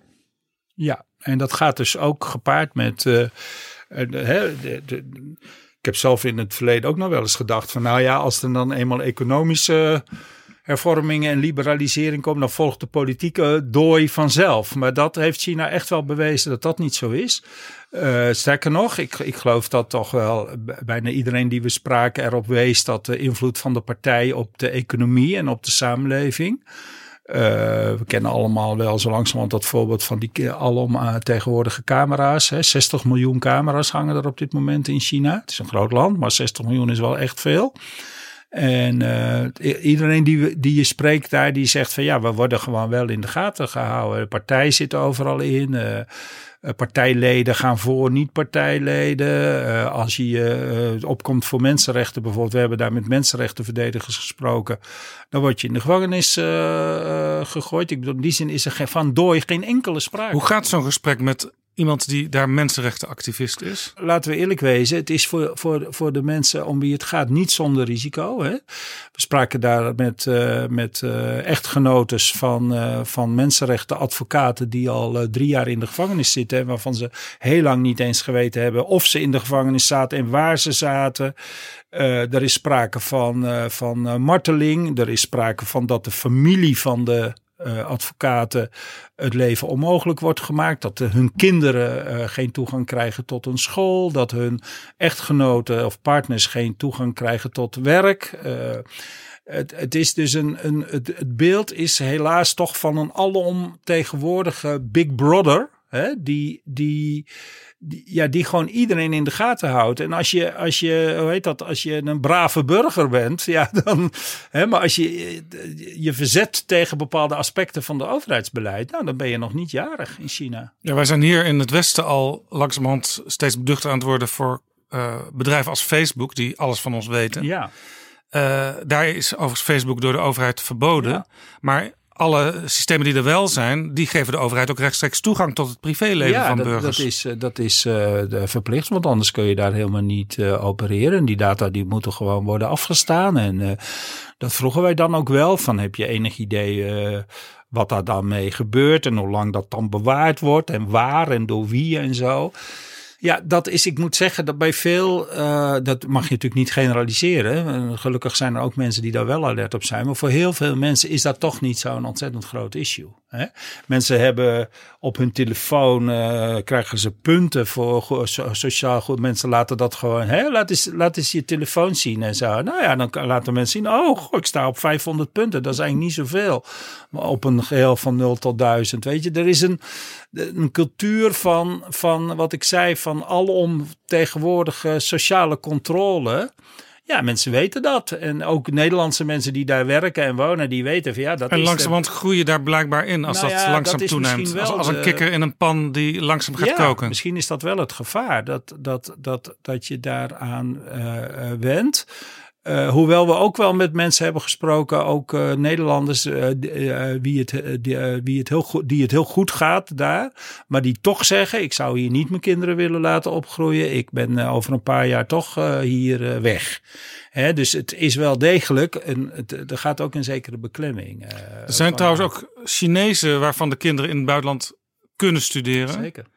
Die merken dan dat die kinderen weer opdracht krijgen soms om hun medestudenten te Zeker. bespioneren. Ja, ja, hebben we ook besproken. We hebben dat ook besproken met Nederlandse studenten. In, eh, we hebben een hele eh, gezellige avond gehad met een groep eh, Nederlandse jongeren die in Peking studeert.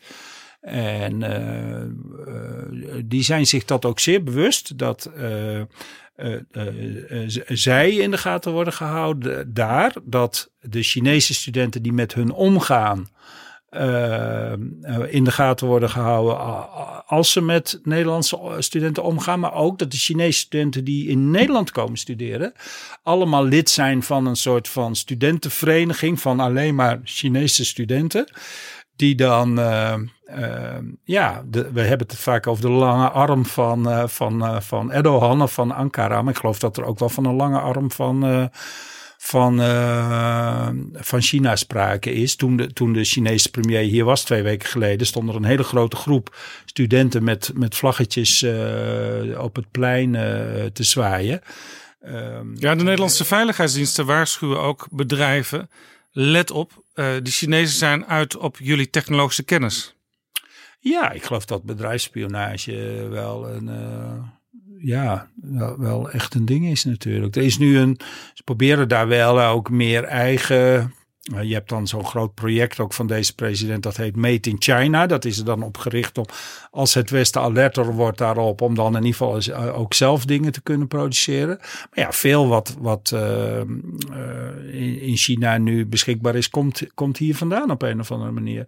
Dus het gaat, weet u, het komt allemaal terug op het punt waar we mee begonnen van, ik wil niet de indruk wekken dat China onze grote vijand is of zo, maar wel dat we ons heel goed bewust moeten zijn van het feit dat als we met China relaties aangaan, of het nou is wetenschappelijk of uh, uh, investeringen of handel of politiek, dat het een heel dat er een heel breed scala aan facetten is wat we dan moeten willen bespreken op een, op een samenhangende manier. Het kabinet, het Nederlandse kabinet wil heel graag een China-strategie. Maar ja, die is er nog niet, omdat we niet goed weten ook hoe we die verschillende belangen met elkaar moeten wegen. Er is ook een, een, een uh, bilaterale Nederlandse, Nederlands-Chinese mensenrechtendialoog. Er is ook een Europese ja. mensenrechtendialoog met China. U bent zelf uh, diplomaat geweest. Uh, U heeft vaak ook bij bijeenkomsten gezeten in verre landen waar dan ook nog even de mensenrechten ja. aan de orde moesten komen. Hoe gaat dat? Want veel Nederlanders denken: oké, die, die ene of twee plichtmatige minuten en dan daar weer handel drijven. Ja, nou dat, dat uh, het, gevaar zit er wel een beetje in, vooral tijdens uh, zeg maar hele officiële uh, gelegenheden. Ik denk dat de, de, het, de meest effectieve mensenrechtendiplomatie is eigenlijk als het continu is, als het altijd weer aan de orde komt.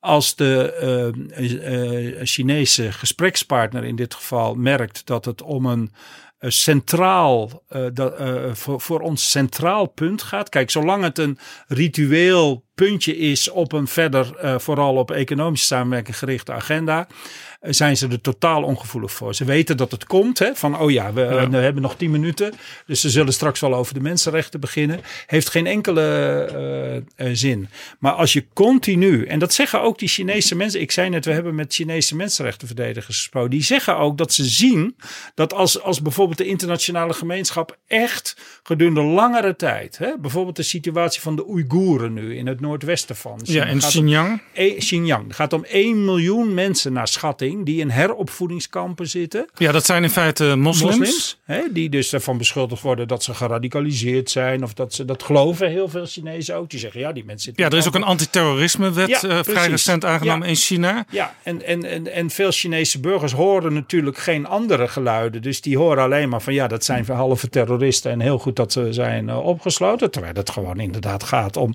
uh, voor het over, over, overgrote deel mensen die niks anders willen dan hun geloof. Nee, en voor die die Oeigoeren is het zelfs zo dat waar voor de meeste Chinezen de één-kind-politiek voorbij is, dus maximaal één kind, ja. is het voor Oeigoeren eigenlijk nog wel de bedoeling. En er worden ook Han-Chinezen, ja. dus uit, uit andere delen ja. van China, overgeplaatst eh, naar Xinjiang om daar ja. de bevolking wat te verdunnen, zou ik maar zeggen. Ja, en, daar, en, en dat. En, en daar, daar is een ongelooflijke, ja, zeg maar sterke uh, repressie ook op straat. We, hebben ook, we zijn er zelf niet geweest, maar we hebben wel uh, mensen gesproken, die, ook Nederlandse journalisten die er recentelijk zijn geweest. En die zeggen, je ziet overal een controlepost op straat, je ziet extra politie, iedereen wordt in de gaten gehouden, nog veel meer dan in de rest van China. Ja, het vergelijkbaar met wat we altijd al hoorden over Tibet, hè? Zo'nzelfde ja, situatie. Ik dat je het daar goed mee kunt, uh, dat je het daar heel goed mee kunt vergelijken. Waar het om gaat, is dat uh, toch iedereen zegt, als de internationale. China is, uh, dat, ik blijf dat zeggen, China is wel degelijk gevoelig voor internationale druk. Alleen, en dat, dat zeg ik ook, omdat ik dat ook van Chinese mensenrechtenverdedigers vorige week weer heb gehoord. Die zeggen, het, is wel, het heeft wel degelijk effect. Er worden wel degelijk mensen ook vrijgelaten, bijvoorbeeld. Hè? Uh, op het moment dat er gedurende langere tijd op een, op een, op een hoe zeg je dat, uh, een volhardende manier door het Westen aandacht voor hun lot wordt Ja, maar dat zijn dan, zou je kunnen zeggen, druppels op de gloeiende plaat. Want dan noemt een minister noemt een specifieke naam van Ja. iemand die Ja. in gevaar is. Ja. Tegelijkertijd, ook bijvoorbeeld Buitenlandse Zaken heeft in een ambtsbericht recent nog geconstateerd dat eh, deze eh, president Xi Jinping eh, in de tijd dat hij aan de macht is, eigenlijk een steeds, steeds autocratischer Ja, bewind heeft is onmiskenbaar. Ja. ge- eh, post doen vatten. Ja, zijn gedachtegoed is nu zelfs officieel in de grondwet opgenomen. Chinese kinderen moeten zijn gedachtegoed leren, net zoals vroeger bij Mao en bij Deng Xiaoping. Ja. Dat maakt het beeld toch allemaal niet positiever? Nee, dus de, de, de, de- ik zei het eerder, de greep van de partij en van de president op de samenleving is alleen maar strakker geworden. Eh, dat neemt niet weg dat ik ervan overtuigd ben, ook door wat ik van mensen in China zelf heb gehoord, dat er wel degelijk, eh, dat het wel degelijk de moeite waard is om zaken als mensenrechten, maar ook onze democratische waarden, onze opvattingen over privacy, onze opvattingen over meer partijen en een pluriforme samenleving, om die te blijven naar voren brengen. Alleen je moet, en dat is, een, dat is de, in, eerlijk gezegd, denk ik, inderdaad de kunst van de, van de diplomatie. We hebben daar ook met westerse diplomaten in Peking veel over kunnen spreken. Dat was heel interessant. Je moet het op het, het, het moet, de, de, de Chinese eh, gesprekspartner moet niet het gevoel krijgen van het is een ritueel wat ze er even bij doen. Hè? Dus, eh, maar op het moment dat je echt duidelijk kunt maken dat, je, dat, dat dat voor jou een centrale waarde is die je vertegenwoordigt. Dat dat om, om vrienden te kunnen zijn, om zaken te kunnen doen, erbij hoort. Dus niet een randverschijnsel is, maar een kernelement van je relatie. Dan is het wel degelijk zo. Zeggen ook Chinese mensen die zelf zeg maar mensenrechtenactivist zijn. Dan is het wel degelijk zo dat ook deze zo autocratische regering eh, gevoelig is voor westerse kritiek. Alleen je moet je moment goed kiezen. Je moet het, de, belang ervan voortdurend onderstrepen. En je moet het niet opgeven. Je moet niet denken van ja, het gaat nu allemaal de verkeerde kant op. Dus laten we nou maar zorgen dat we economisch een graantje meepikken. En over de rest maar even zwijgen. Dat is totaal de verkeerde benadering. U sprak ook tijdens uw week in eh, Peking en Shanghai met bijvoorbeeld Chinese parlementariërs. Hoe gaat Ja. zo'n gesprek? Want die mensen kunnen natuurlijk waarschijnlijk niet alles zeggen wat ze denken. Als ze al iets denken wat Nou, misschien afwijkt van de lijn. Ja, dat was, je, hebt, je hebt het parlement eigenlijk, net als hier heb je eigenlijk twee, eh, twee kamers. Je hebt dus het volkscongres en, en je hebt dan een, een soort, ja, iets meer een soort advies. Ik noem het parlementariërs, maar het is iets meer een advies. Ja, want dat volkscongres, daar hebben wij het idee bij. Die komen eens Ja, in de zoveel ja, tijd bijeen. En dan meteen met een paar duizend mooiste, mensen. In hun mooiste klederdracht en zo. Dan laten we diversiteit van het parlement heel goed En zien. Allemaal op hetzelfde moment klappen. En dan klappen ze voor, eh, voor de president. Dit, dit was de, de, de, de, zeg maar, ik zeg het nou maar even in het Nederlands, de adviesraad eh, eh, van de Chinese regering. Dus mensen die ehm, over alle belangrijke kwesties waar besluiten over moeten worden genomen adviseren. Ehm, die, die, ja, daar word je met alle egaars ontvangen. Dat er mensen zijn, eh, ja, die, die houden zich strikt aan de partijlijn. Dus die vertellen hoe, tegen een vertegenwoordiger van GroenLinks vertellen ze dan hoe groen eh, ze zijn en ook hoe links ze zijn. maar dat wisten we al. Maar vooral groen, hè, in de zin van, eh, daar kijken ze wat we allemaal doen aan klimaat en aan luchtvervuiling en zo. Wat overigens ook waar is, hè, want diezelfde autoritaire houding waar we het nou net over hadden, en die op alle terreinen van het leven eh, ziet, zo'n beetje in China, zie je ook op het gebied van, eh, van eh, luchtvervuiling. Als de, als de luchtvervuiling in Peking een, boven een bepaalde graad komt of getal komt, dan worden er gewoon een aantal fabrieken gesloten. Hè? En die blijven dan twee maanden dicht totdat het allemaal weer een beetje het is het, verhelderd. En, Maar eigenlijk en, kwam het erop neer toen u daar binnenkwam. Die politie zeiden wij zijn groen, wij zijn links. Eigenlijk, eigenlijk sprak u dus met partijgenoten. nee, nee, maar ik wil alleen maar zeggen dat nee, ik geloof niet dat wij ons verder heel erg kunnen identificeren met de Communistische Partij van China. Nee, maar kijk, u, vroeg hoe gaat zo'n gesprek? Nou ja, zij doen er natuurlijk alles aan om eh, te laten zien hoe goed ze in China bezig zijn. En zij denken dan van nou, dat deze mensen zijn van een groene partij. Dus we, we gaan eens even. Wij vonden dat overigens ook interessant hoor. Om te horen of, eh, of hoe China aan zijn eh, klimaatverplichtingen gaat. eh, voor zijn CO2-reductieverplichtingen gaat. Ja, want als ik de grafieken zie van de CO2-uitstoot in China, dan is dat stijgend, stijgend, stijgend. Ja, en dat mag ook nog, hè? dus ook op grond van het uh, klimaatakkoord Omdat van zij een Parijs. achterstand Ja, zij mogen nog. positie eh, hebben. ja, ja, ja, zij mogen nog. eh, ja, ik, ik zeg nu even uit mijn hoofd, maar ik geloof dat zij hun piek pas in 2030 eh, eh, bereiken en pas daarna echt naar beneden gaan. Dus ja, dat heeft alles te maken met de, dus de ontwikkelingsfase waarin het land natuurlijk nog, nog verkeert. Hè? Maar goed, dat, dat, dat, is, dat neemt niet weg dat dat misschien wel goed zou zijn als ook op dat punt met China. een veel, veel, dat is ook weer zo'n terrein waarvan ik denk, ga daar met China de dialoog over aan en kijk of dat wat nu 2030 is, misschien 2020 kan worden. Of dat wat je kunt doen om dat te versnellen allemaal. Want als wij heel erg ons best gaan doen, wat we ook nog niet zo erg doen, maar stel dat we dat nog gaan doen eh, de komende tijd. En, maar in China groeit het allemaal nog een tijdje door.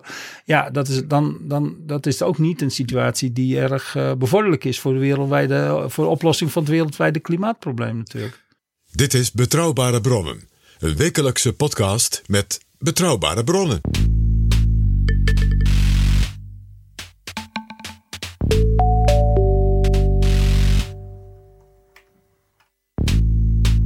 Ik praat met Bram van Ooyek, Tweede Kamerlid, over zijn reis naar China samen met GroenLinks-leider Jesse Klaver. Toen u aankwam in China, eh, wisten ze dat u van de grootste linkse oppositiepartij was. En eh, maakten ze dat ook duidelijk? Want ik ben wel eens met ministers geweest in, eh, in eh, verre landen. En daar hingen dan enorme spandoeken van eh, Welcome Dear Excellency. En dan Oh, vaak ook ja. nog tekeningen of foto's van de minister erbij. Werd u zo welkom geheten op het Oh, vliegveld? spandoek- Op het vliegveld? Nee, op het vliegveld zeker niet, nee. Nee, nou ja, wel, het is wel zo dat er is wel een soort cultuur van als je bijvoorbeeld een bedrijf bezoekt of als je, je wordt wel, ja, je, je wordt wel met veel egaars behandeld. Maar ik, ik kan me niet, geloof ik, spandoeken herinneren. Maar u waarop, kreeg eh, wel bloemen aangereikt en dat, ja, dat soort dingen. dingen. En eh, ja, zeker hoor. En eh, ja, ja, nee, dus het, het is wel. eh, ehm, eh, ja, ik, ik geloof ook wel dat dat oprecht is. Hè? De, mensen zeiden ook wel tegen ons van je moet er ook wel van uitgaan dat ze zich ook echt wel hebben afgevraagd van wie komen er eigenlijk. Dus dat ze hun huiswerk altijd goed doen. Dat hoor ik ook, hoorden we ook van diplomaten, niet per se van Nederland, maar ook hè, van andere landen die we hebben gesproken. Van, en van de VN en zo. Van, eh, het, het, het is allemaal, ze doen hun huiswerk heel erg goed. Dus het, ik denk wel dat ze misschien niet, ik weet niet of ze wisten dat wij de grootste linkse oppositiepartij waren, maar eh, ze wisten wel dat we in de peilingen inmiddels de tweede partij van Nederland zijn. Nee hoor, dat wisten ze ook. Maar ze, ze weten wel enigszins dat er in Nederland verschillende soorten partijen zijn. Ja, dat zeker wel. Ja, het punt is alleen dat ze niet er per se van overtuigd zijn dat dat systeem eh, superieur is aan dat van hen. Kijk, en daar is die politieke dialoog zo belangrijk voor. En, en dus wat we, ze zien natuurlijk ook in Europa. En in die zin, hè, wat ik al zei, ze doen hun huiswerk heel goed natuurlijk. Dus ze weten heus wel dat er in Europa ook allerlei tendensen zijn naar een meer autoritaire staat. In Hongarije en in Polen en in de VS natuurlijk. En, en ja, nu weer in Brazilië. En eh, nou ja, weet je, dus er is een. Bedoel, ooit hè, de clash of civilizations. We hoeven dat niet nu ineens te dramatiseren. Maar er is natuurlijk wel iets aan de gang van, van aan de hand van twee systemen die om de voorrang strijden. En we, we- ik herhaal dat maar steeds. We moeten ons dat bewust zijn. Wij, wij moeten ons model. En ik vind ons model nog altijd superieur boven heel veel andere modellen. Als het gaat om pluriformiteit in de samenleving, om de k- kans van mensen om mee te praten, respect voor mensenrechten. We hebben allerlei kritiek op, op, ook op de regering en alles. Maar laten we wel wezen, we staan wel voor het soort van samenleving dat we proberen met vallen en opstaan op te bouwen. En als we ons dat niet voldoende bewust zijn, ook in gesprekken met China, dan zou wat we nu nog vanzelfsprekend vinden, misschien dat over vijf jaar niet meer zijn. En dat is de zorg waarom wij eh, eh, ook daarheen zijn gegaan. Overigens. Frits Bolkestein die zei toen hij VVD-leider was ook dat eh, ons westerse systeem superieur is. En daar kreeg hij onder andere van links toen veel kritiek op. Ja, dat, dat, zou, dat zou best kunnen. Ik, ik spreek niet namens heel links in ieder geval op dit punt. Ik spreek voor mezelf. Ik denk dat, eh, dat wat wij hier met vallen en opstaan opbouwen. Zeker in het licht van als je kijkt wat er nu om ons heen gebeurt. Dan bedoel ik dat heel ruim in de VS, in Brazilië, in Rusland. En in, maar ook in Polen, Hongarije. En, en, nou ja, misschien soms ook nog wat dichter bij huis. Dan moeten wij ons, eh, we moeten wij bereid zijn, geloof ik, om met alle kritiek die we hebben op, eh, onze eigen samenleving.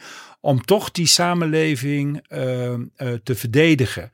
En dat bedoel ik met superieur boven een systeem, zoals we dat bijvoorbeeld in China ziet, waar van individuele vrijheid geen sprake is, waar van politieke pluriformiteit geen sprake is, waar mensenrechten niet gewaarborgd zijn, dan durf ik best het woord superieur in mijn uh, uh, mond te nemen. Dat wil niet zeggen dat je hoe heet dat, met je neus uh, om, in de wind omhoog, met je hoofd in de wolken moet gaan lopen en zeggen: wat hebben we het hier allemaal fantastisch voor elkaar. Dat is iets anders. Hè? Dat, dat hebben we niet. Er is van alles op aan te merken. Maar ja, we, we hebben wel iets te verdedigen. En dat, daar gaat het denk ik uh, vooral om. Maar die Chinezen zelf, die spreken ook van uh, de Chinese methode, de Chinese aanpak. En die vinden ja, hun systeem zeker, superieur. Zeker, dat vinden ze ook. En, uh, en, en, en on, uh, mijn punt is, en ons punt vorige week was, dat we daarover dus het gesprek moeten aangaan. Wij moeten, wij moeten opkomen voor datgene wat wij belangrijk vinden. En dat zijn mensenrechten en pluriformiteit en, en, en, en uh, de, meerpartij, hoe heet het, meerpartijendemocratie. Als we dat niet doen, Anderen doen het ook steeds minder, zal ik maar zeggen. Dus ja, dat is misschien een beetje de, het verschil in, met de tijd van Bolkestein. Uh, een aantal dingen die in het Vrije Westen vanzelfsprekend waren, die zijn in het Vrije Westen niet vanzelfsprekend meer. En als we ons dat niet bewust zijn in relaties met landen zoals China, maar er zijn er helaas veel meer zoals China dan, uh, um, uh, dan, dan, dan, dan missen we de, de, de boot, om het maar zo te zeggen. Dan, dan, dan onderschatten we de bedreiging waar ook onze eigen samenleving en wat we daarin dierbaar vinden, waar die aan waar die ons, ook, ook, ook onze eigen samenleving aan blootstaat. Veel mensen dachten in de tijd van de paarse kabinetten dat de geschiedenis voltooid was. Ja. Hè, dat uiteindelijk de westerse democratie ja, zou, zou overwinnen en ook een voorbeeld zou zijn voor de rest van de wereld. Deze reis heeft u er dus opnieuw van overtuigd dat eigenlijk het tegendeel het geval is. Ja, en dan kun je zeggen van, god ja, dat had je toch ook wel uit de krant kunnen lezen en zo. En dat, dat is wel uh, natuurlijk ten dele ook waar. Maar wat deze reis vooral voor, voor voor ons betekend heeft, is dat we de kans hebben gekregen om met een brede variëteit aan mensen die dagelijks in zo'n samenleving leeft, uh, een open gesprek te voeren. En daardoor realiseer je, althans laat ik voor mezelf spreken, daardoor realiseer je des te meer wat de dingen zijn die, waar, waar je voor moet opkomen. Waar je voor moet opkomen. En natuurlijk mag je geld verdienen in de relatie met China. Er is helemaal niks mis mee. Maar de vraag is, komen we voldoende op voor die, ja, wat, wat wij dan toch, of wat ik in ieder geval, en ik denk dat heel veel mensen in Nederland dat ook zo zullen vinden, als centrale waarde vinden. En die zijn, het respect voor die waarden is niet vanzelfsprekend. En dat zien we in Europa en dat zien we buiten Europa helaas bij hele machtige landen zoals de VS en China. Ik dank u wel, Bram van Ooyek, voor dit gesprek. Nog even een andere vraag. Uh, deze week stond er een interview in Trouw met Paul Tang. Dat ja. is een van de kandidaten van de Partij van de Arbeid voor het Europees Parlement. Die heeft een boek geschreven. Ja, ik zag het. Dat Europa uh, ja, kritischer moet worden op het kapitalisme. En hij komt eigenlijk tot de constatering in dat gesprek dat uh, Jesse Klaver het sociaal-democratische gedachtegoed omarmd heeft. geheel heeft omarmd in vorm en in inhoud. Bent u dat met Paul Tang eens? Het, uh, ik heb het uh, gelezen, het interview uh, met Paul Tang.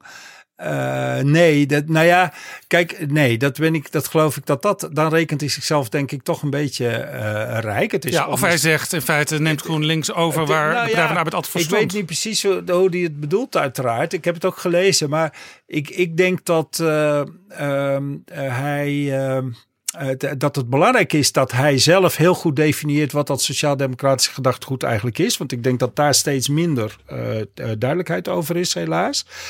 Um, en dat uh, waar GroenLinks voor staat, ja, op een aantal punten heel veel raakvlakken heeft met uh, ja, waar de Partij van de Arbeid voor staat. Als we dat dan even synoniem doen aan het sociaal-democratische gedachtegoed. Dat vindt hij juist niet, geloof ik. Hè? Hij zit heel kritisch over de Partij van de Arbeid. Uh, uh, uh, dacht ik, of niet? Of is dat niet zo? Ja, hij vindt, hij vindt ook dat Wim Kok zich te veel heeft ja, laten precies. meeslepen door ja. het neoliberalisme. Ja, ja. Ik, uh, kijk, GroenLinks heeft een heel eigen geschiedenis inmiddels. Die is niet zo lang als die van de Sociaaldemocratie, maar toch wel Uh, zeker al 30 jaar ook. Hè? En uh, daarin hebben we natuurlijk bijvoorbeeld de ecologische kwestie. Ehm, toch echt. en het, het, het, het, het, het, kritisch nadenken over de arbeidsmarkt en de verzorgingsstaat en de inkomensverdeling. Hebben we toch wel degelijk een aantal hele eigen accenten in gelegd. En meer dan accenten. Dus ik, ik, ik, ik voel mezelf heel dicht bij de sociaaldemocratie staan. En ik denk dat dat voor Jesse Klaver ook geldt. Maar dat we het één op één hebben overgenomen, dat, uh, dat eerlijk uh, omarmd, zoals die zei. Hè? Uh, nou, daar zit nog wel wat uh, verschil tussen. In de vorige aflevering van Betrouwbare Bronnen, aflevering 9, had ik een gesprek met Joop van den Berg, de oude ideoloog van de Partij van de Arbeid, die eigenlijk met een heel somber beeld over zijn eigen partij kwam. Hij zei: de sociaaldemocratie had altijd als grote opdracht om de arbeidersklasse van Nederland te verenigen met de hogere middenklasse. En daar slaagt de Partij van de Arbeid al een tijdje niet in. En als dat zo blijft, als de Partij van daar maar niet in slaagt, dan is eigenlijk de bestaansgrond voor die partij die, die is ontvallen. Maar hij zei erbij, ook de SP en GroenLinks die slagen er niet in om al die groepen met elkaar te verbinden. Nou, dat is inderdaad uh, super moeilijk. Een van de uh, zaken die uh, Jesse Klaver eigenlijk vanaf zijn aantreden in 2015 als ambitie heeft geformuleerd, is om van GroenLinks een brede volkspartij te maken. Omdat wij weliswaar heel erg zijn gegroeid de afgelopen jaren. Maar inderdaad, dat is een feit. vooral zijn gegroeid in de wat, ja, zeg maar wat uh, bij studenten en mensen met een, uh, met een uh, goede opleiding en vaak ook een goede baan. Het lukt met vallen en opstaan om die basis te verbreden, maar dat is niet makkelijk. In die zin is de, is de samenleving weliswaar ontzuild geraakt, maar niet minder gepolariseerd. En er wordt vaak gesproken over iedereen leeft in zijn eigen bubbel. Hè?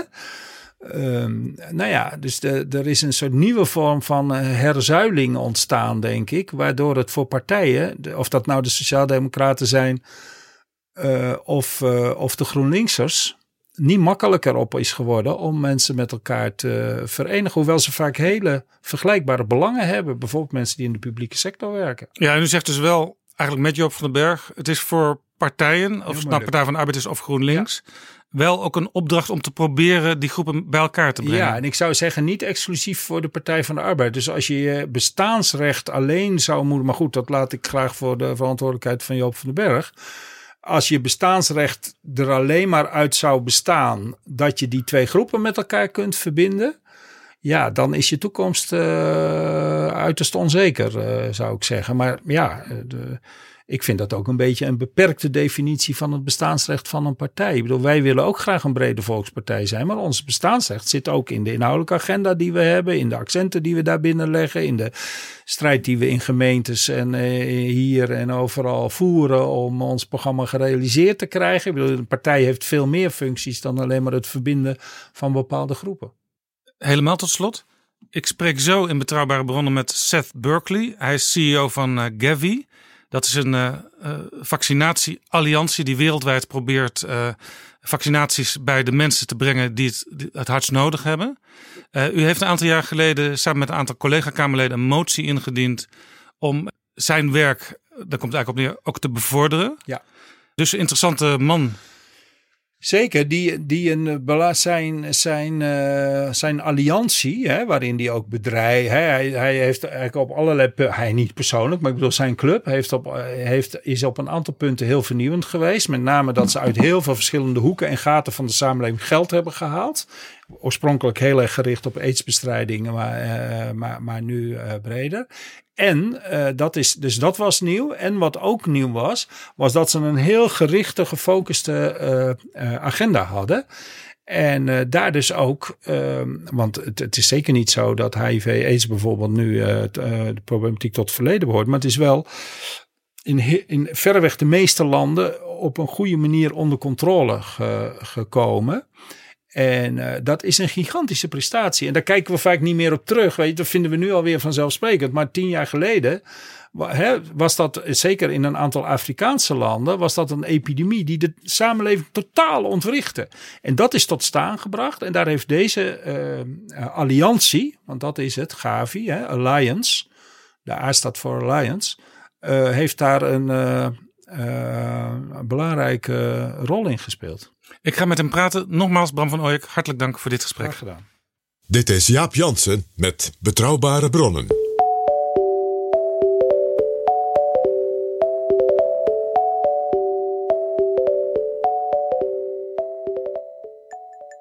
Bram van Ooyek was in 2013 een van de indieners van een Kamermotie die ervoor zorgde dat Nederland geen 200 miljoen euro zou bijdragen aan de organisatie van Seth Berkeley, zoals in de begroting stond, maar 250 miljoen. Seth Berkeley is CEO van Gavi, de Vaccine Alliance, een organisatie opgericht met financiële hulp van Bill en Melinda Gates, met als doel de levens van kinderen redden door te zorgen dat ook kinderen in landen met veel lage inkomens gevaccineerd kunnen worden. Berkeley sprak deze week met de Tweede Kamer en ongeveer op het moment dat deze aflevering van Betrouwbare Bronnen online komt, met minister Sigrid Kaag van Buitenlandse Handel en Ontwikkelingssamenwerking.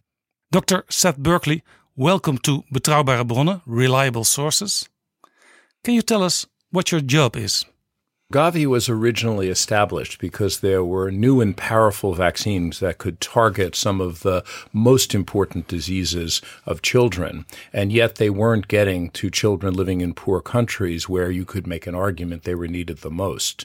And so our goal is to try to make these vaccines uh, accessible to these populations. And in doing that, of course, strengthen their health systems as well. And your organization now exists uh, for 18 years already? That's correct. It was launched in 2000 at the World Economic Forum. Do you have successes? Can you tell about them? Well, first of all, um, we've immunized at the end of this year uh, more than 700 million additional children and prevented more than 10 million deaths. So we've succeeded in going to scale. And today, vaccine rates are higher than they had ever been in history. So today, globally, 86% of children receive a DPT, that's diphtheria, pertussis, tetanus, containing vaccine, the third dose. So they've already gotten two previous doses plus a third dose. Now, of course, if you're a mathematician, what you know is that 14% don't. And that, of course, is the challenge that we're trying to deal with now, in addition to making sure new vaccines against cancer and against other diseases are also rolled out. So you can say there's an amazing increase in vaccination, but there still is 14% to go. Well, that's 14% of kind of the tracer vaccine. Some of the new vaccines we've rolled out, we have vaccines against uh, liver cancer, that's hepatitis B, against cervical cancer, that's HPV. We have vaccines against diarrhea and pneumonia, the two largest killers of children. And these vaccines, which have been introduced more recently, of course, are behind on coverage. So there's two parts to our program. One is making sure every child, every family is being able to receive these services, and then to make sure we roll out these new vaccines to get them to all of those families. I heard that in Nigeria, in five years, 800,000 unvaccinated children died. Only 30% in Nigeria was vaccinated. Nigeria is a is a is a quagmire for many of us, and and the reason there is first of all in the south of Nigeria there are some places that have reasonably good coverage. For example, in Lagos, the capital city, coverage is around eighty percent, which could be better, but it reaches four out of five children. If you go into the north, we have some of the lowest coverages in the world, and for example, in Borneo State, some of the coverages are two to five percent. So really, a a big difference between these two areas. The challenge is why is that happening? And a lot of it has to do with political will, but also trust between uh, the the people who provide care and parents. Because when they don't believe that there is going to be good care, then they don't step forward. So trust is a, is a is a big factor in in reaching those people trust is a huge factor. And, and one of the challenges is how you rebuild that trust. In many countries, even that have poor health systems or are very poor, because there is trust between the health providers and parents, they bring their children and we can get very high coverage. A place like Rwanda has coverage well above 90%, despite being one of the poorest countries in the world. And part of that is just the efficiency of the way they're working. What you want to reach is expensive. So one of your main jobs is uh, getting money from, for example, the Netherlands or the European Union or uh, other organizations, also uh, businesses. There's two parts to what we're trying to do. The first is we're trying to make sure that we get a healthy vaccine market and that we get prices that are appropriate for developing countries. We work with businesses and to try to make that a win-win situation to uh, expand their markets, but also to drive much better pricing. So most of the vaccines we provide in developing countries are 90 to 95 percent less than they are in industrialized countries. Now, why is that important? It saves both the donor money that supports them when they're very poor, but also it makes it sustainable for the future that countries will be able to pay for these vaccines. Of course, to be able to subsidize these vaccines, we do need to raise money. And in doing that, we, we offer immunization as, as one of the most cost effective intervention.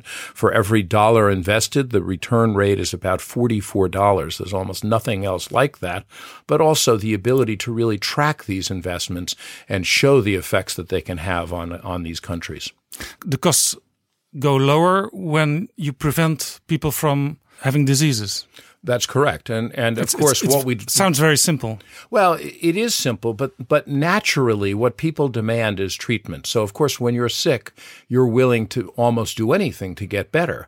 But when you have to pay for prevention, you undervalue it because you just assume, well, I'm not going to be the one that's going to get sick. So, one of the critical arguments here is to get politicians and to get leaders to understand that by spending this money to prevent disease, you ultimately save uh, lots of suffering, but also lots of money down the line. This is one of the most important principles of kind of allocative efficiency, and that is to make sure that even if you have limited amount of money, it's even more important to focus it on the most cost effective interventions, not the least. Yeah, what's the thing uh, you stress the most when you talk with politicians?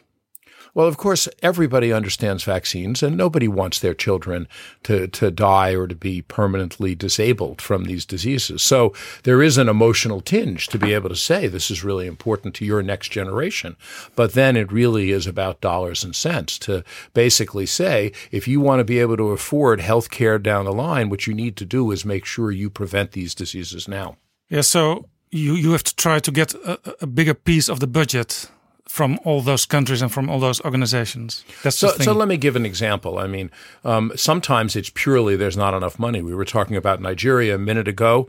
Um, in Nigeria, 86% of the health budget is being used to pay salaries. So there's not a lot of money to pay for other health interventions. A place like Republic of Congo was very interesting. 85% of their health expenditures were being used in tertiary care facilities.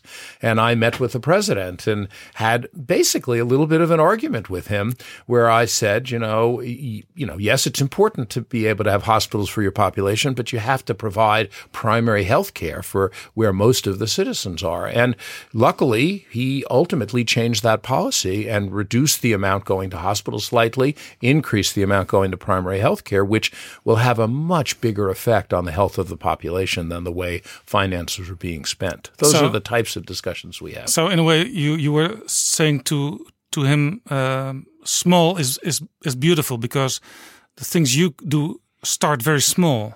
Well, they start small in one sense. They're they're inexpensive comparatively. On the other hand, they're large because they serve the whole population. Our goal ultimately is to have 100% of children immunized, and that's very different. You hope that people aren't going to get sick and need to use a hospital or a sophisticated facility, and the more you can keep people healthy, the less people have to use it. So this is really about getting to everyone with the interventions that matter. So that that that must also be the reason uh, that businesses like Philips, uh, Unilever, Vodafone give money too to your organization. The challenge for us is now we've done the easy part. We've gotten this these vaccines out to most of the populations. The, the children that are remaining are living in urban slums or they're stigmatized populations or they're living in isolated areas. And what we need is better technology to identify, to track, and be able to supply these children. And so for us, we go to the place that has the best innovation, which is industry. Now, mostly we can't just take something off the shelf and use it here. So what we do is we get into a relationship with the company to say, here's the challenge we have. Can you help us solve it? Um, this doesn't have to be charity. Of course, we always welcome charity, but we can turn this into a business relationship. The challenge is to make sure that whatever intervention they do is targeted to the problem at hand, is affordable and usable in these types of settings. And that's the, uh, the, the contract that we end up working with these companies. So, in a way, you can also think a little bit with those companies in a commercial commercial way. Absolutely, and not a little bit. I mean, it's an important part. Is ultimately this is should be a win-win strategy. Otherwise, it's not sustainable. And I must say, the Dutch government has been fabulous here because, as part of their support for Gavi, they have reached out with innovative financing mechanisms. Um, I can describe a few of them, but one of them was to provide matching funds. So, if industry wants to engage with us on these types of issues, it, it puts a little sweetener in there so that it makes more sense for the companies to get engaged because there is a little bit of a learning curve that makes it not as efficient when they start, and this helps make that move forward. Yeah, nowadays our our Dutch uh, Minister for Development Aid is also a Minister of International Trade, and in the past there was a debate: is it ethical okay to combine those two things, uh, international trade? And development aid. Nowadays in Holland, they think, well, that's a good thing to combine it. Do you think that's that's that's right? Of course, the critical question to answer there is there is going to be trade that is going to be directed at just high priced markets and you know maximizing you know uh, making money. And and that trade is not the same as what we're talking about. What we're talking about is using the commercial sector to solve problems for the base of the pyramid some of the poorest people in the world.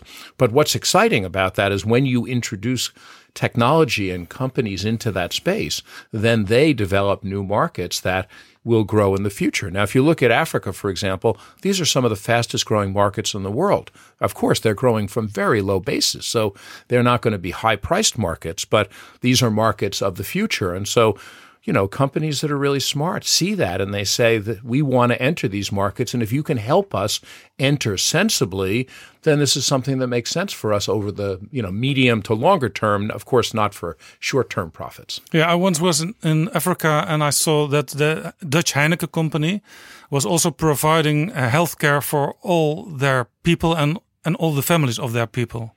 So that's that's also a way to do it. Yes, and in, in that case, you have companies that are trying to show their social responsibility and spread that to others. What we're talking about here, though, is trying to take things to scale we purchase vaccines for 60% of the world's children. And so we're having about 300 million encounters with families a year. If you add campaigns, it goes up to about half a billion contacts. So we're not interested in little pilots. What we're interested in is how do you crack these problems and do it at scale? And if we can do that, we change so many lives. Dit is Betrouwbare Bronnen met Jaap Jansen. Ik praat met Seth Berkeley, CEO van Gavi. Can you reach all the countries in the world you want to reach? So, in general, there are some countries that are easier to reach than others. The, the challenge, the, the biggest challenge we have in a geopolitical sense relates to fragility. So, you have countries that are, you know, doing okay, and then uh, they have a coup d'etat or they have a, a war. And of course, that changes dramatically the dynamics. For example, we've been working in Yemen for a long time. In the current situation, of course, it becomes that much more difficulty. Now, the good news is vaccination is one of the few services that can be continued in those circumstances. Or in Syria recently, we worked to try to help uh, prop up the vaccine system um, because it had it had deteriorated so much. But of course, these are very, very difficult places to work, and what's necessary is peace in those places. Yeah, one of the things in talking about Yemen is that uh, Saudi Arabia is intervening over there, and Saudi Arabia is also one of the donors of your organization. Well, one of the challenges we try to do, of course, is um, is not to get involved in individual political decisions, um, and and that's quite complicated because you can also make an argument in other wartime situations. Some of our OECD donors have been uh, supporting one side or the other. Of course, our belief in all these countries is that peace is the right way to go, and you know we, of course, are on the side of trying to make sure that there is peace there. But in the meantimes, we try to be pragmatic and do what we can to help with the situation. That's important for the countries, but it's also important from a global health security point of view because when you have an epidemic in one place today, I often have, you know, dinner in Nairobi, lunch in London, and, uh, you know, dinner back in New York within the one infectious disease cycle. And so you see people are moving around. One billion people spend a day outside of their country a year in the world now. So when we have an outbreak anywhere in the world, it threatens the rest of the world, which is why it can be to, on the other side of the world in 38 hours. That's correct. And, and, and that can be within the cycle of a normal infectious disease incubation period. So we have to stop thinking these are not things you can stop by putting a wall up or by trying to restrict movement of immigrants, etc. What we have to start thinking about is really the health of a planet. Earlier in this podcast, I spoke uh, to uh, Bram van Ooyek. He's a member of parliament. He was in China last week. Uh, talking about and, and, experiencing the way uh, we in the West can work together with China. Uh, you also work together with China. Can you tell us a little bit about that? Well, China's been a very interesting story. Our first um, uh, experience with China related to a terrible disease there. They had 352,000 deaths a year from liver cancer. This was related to transmission of hepatitis B from mother to child. About 10% of children had hepatitis B, and they would go on, a, a subset of them, to develop liver cancer. We worked with the Chinese government to roll out hepatitis B vaccine in the west of China and proved that you could get to very high levels of coverage and stop this transmission. Today, there's less than 1% of children in China with hepatitis B. And what we're seeing now is that disease of liver cancer disappearing. After that work in China, they then went on to become a donor and eventually to produce their first pre qualified vaccine for Gavi, which is a Japanese encephalitis vaccine. We're in contact with them now about how they might bring other vaccines forward, but also how they might um, uh, roll out some of these vaccines in China as well for the, the whole country and not just for the well off who can buy them. So you can also stimulate a country, and in China, we know the government is very important for doing business. Uh, you can you can stimulate them to produce more uh, vaccines. So that's what we want to do. Of course, China is far now from being Gavi eligible. We're not going to support them anymore as a much uh, better off country. But if we can get them to produce vaccine for other countries and particularly if we can get them to increase the quality of vaccines such that they're uh, certified by the World Health Organization. We call that pre qualification.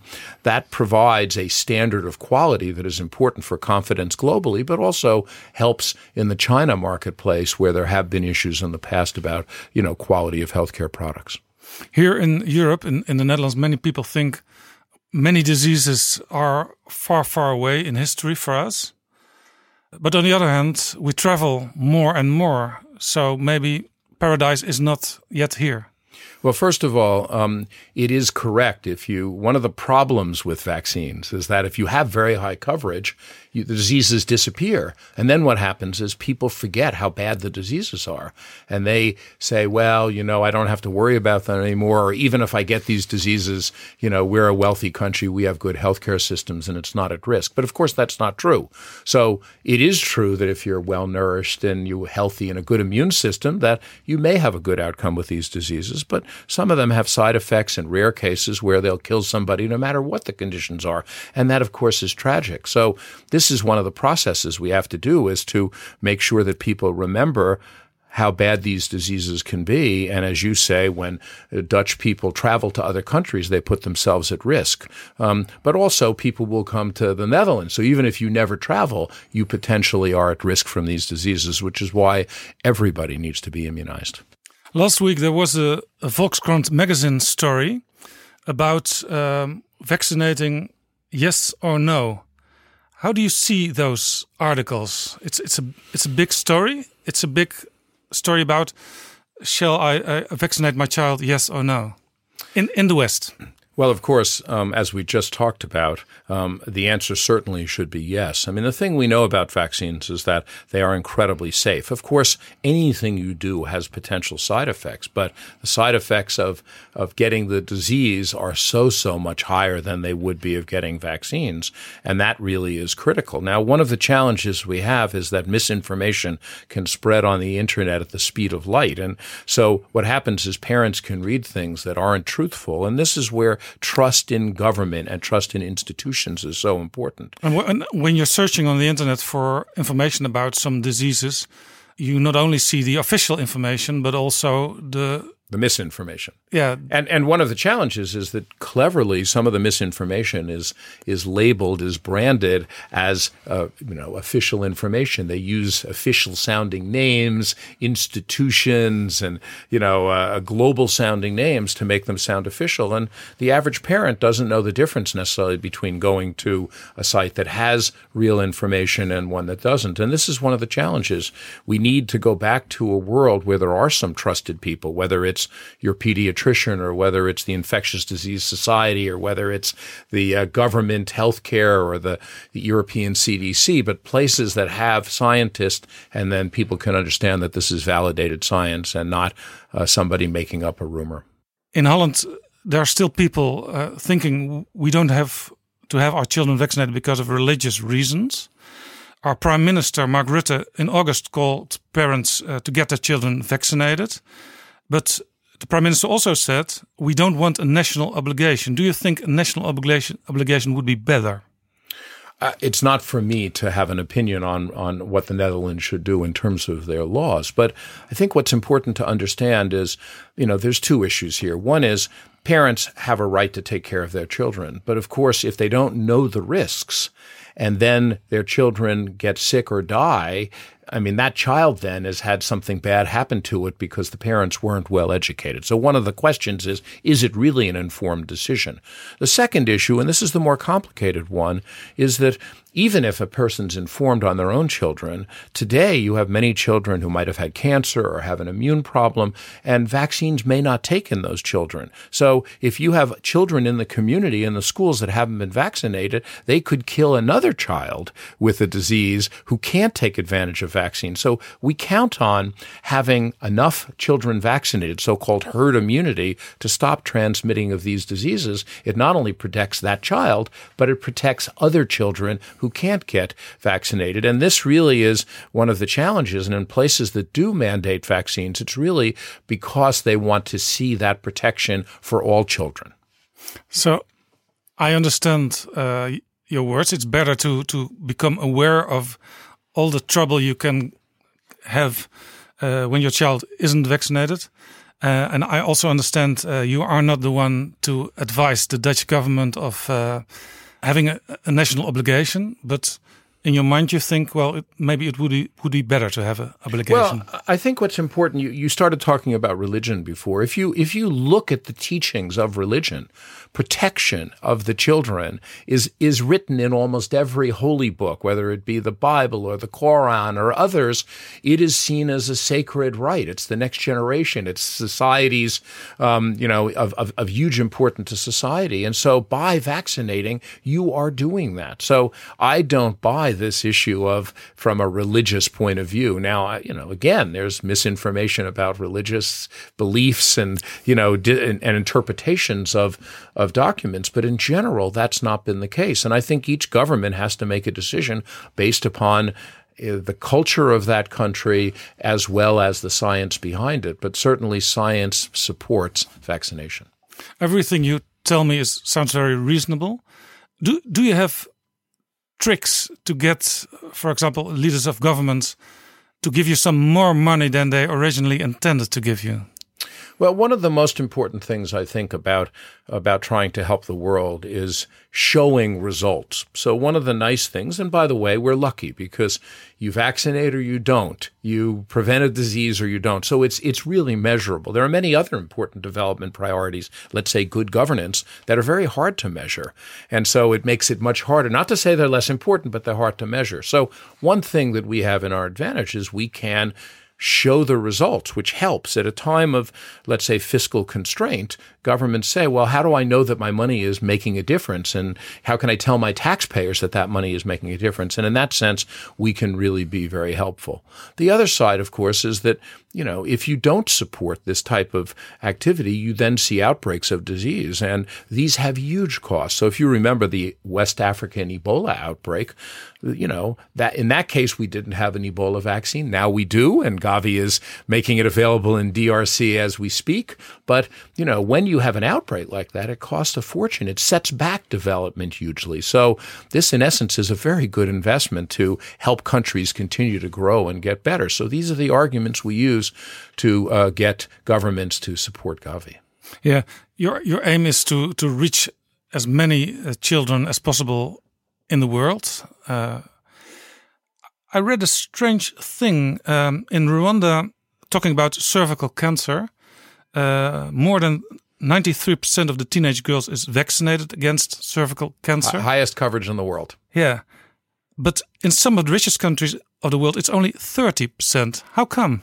Yes, that's a that's a very difficult question. Of course, I could ask the same question.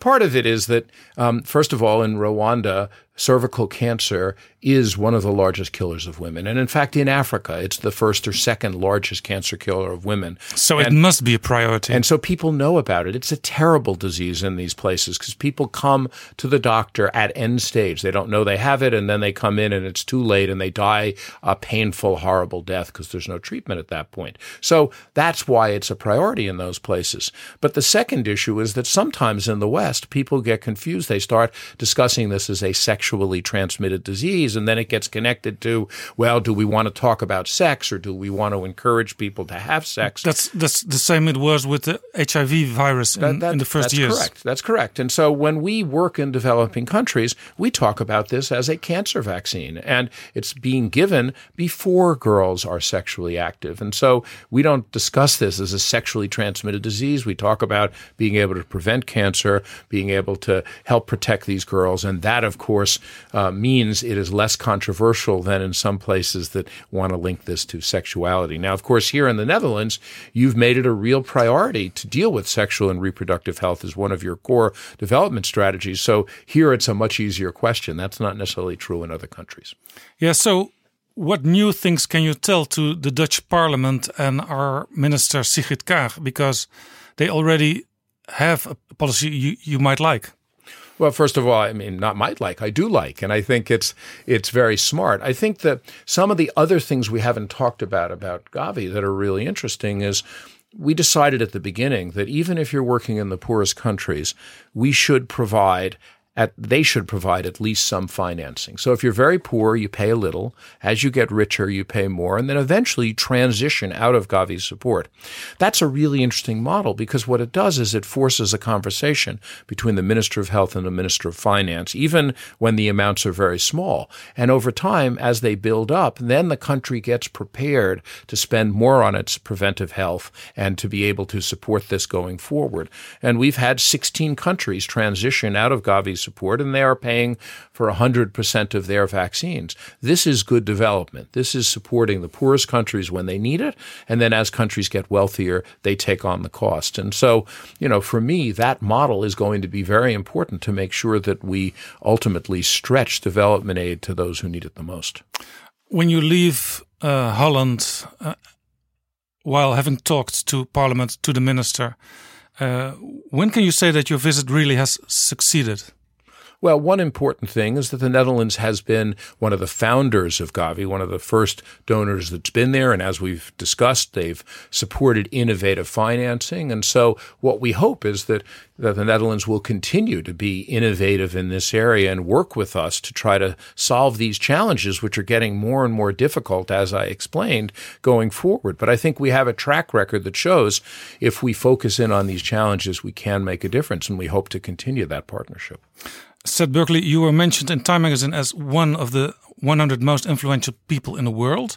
You were also included in the Wired 25, Wired's salute to dreamers, inventors, mavericks, and leaders. Which stamp of those four suits you best? Hmm. I think I was at the time considered to be somewhat of a maverick because I was pushing the envelope in different ways of doing things. And I think that's very important because I think the mission, everybody or most everybody would agree is important. But the challenge then is how do we focus people on that and change the way we work such that we can succeed? And sometimes that takes being a little bit of a maverick. Seth Berkeley, thank you very much for this conversation. Thank you. Ben je enthousiast? Vertel dan ook je vrienden dat ze zich kosteloos kunnen abonneren via iTunes. Betrouwbare bronnen verschijnt dan elke week ook in hun luisterlijst. Dit was alweer aflevering 10 van Betrouwbare Bronnen. Maar er zijn nog meer politieke podcasts, waaronder Haagse Zaken van NRC. En Lemja Arouai is daarvan de moderator. Lemja, wat zit er zaterdag in jouw nieuwe podcast? Zaterdag verschijnt niet alleen Haagse Zaken, maar is ook het partijcongres van het CDA. In Groningen? In Groningen, de suikerfabriek. Um, en wij komen zaterdag uh, met een uitzending over die partij, over het CDA. Dat is natuurlijk een partij die ooit 40, 50, 60 zetels zo kreeg. De machtigste partij van Nederland. Absoluut. En nu moet ze doen met uh, 19 zetels. Het gaat niet goed met ze in de peilingen. Het is een goed moment om eventjes uh, in die partij te duiken. Buma houdt een toespraak. Uh, er wordt natuurlijk een lijsttrekker gekozen voor het Europees Parlement. Yes. En uh, wat is het leukste wat we kunnen horen in jouw podcast Haagse Zaken deze keer? Ik heb een hint. Het begint met bord en het eindigt met spel. Er is een waar CDA-bordspel. Ik zie hier liggen een doos. Hij is al wat ouder. 25 jaar CDA. Jubileumspel. Ja, Die ga je spelen met je collega's. Spelend leren heet het volgens mij. Ja, absoluut. Gaan we doen. Veel plezier en succes met Haagse Zaken. Dank je.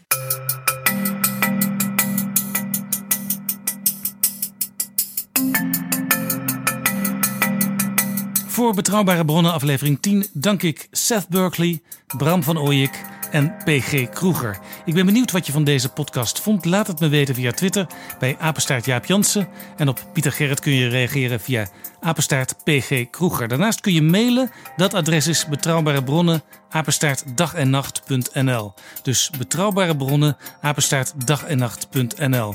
Vertel aan iedereen die je kent die in politiek geïnteresseerd is dat betrouwbare bronnen bestaat. Spread the word. Volgende week zijn we er weer. Dankjewel voor het luisteren. Tot volgende week en voor nu, moedig voorwaarts. Betrouwbare bronnen wordt gemaakt door Jaap Jansen in samenwerking met dag en nacht.nl.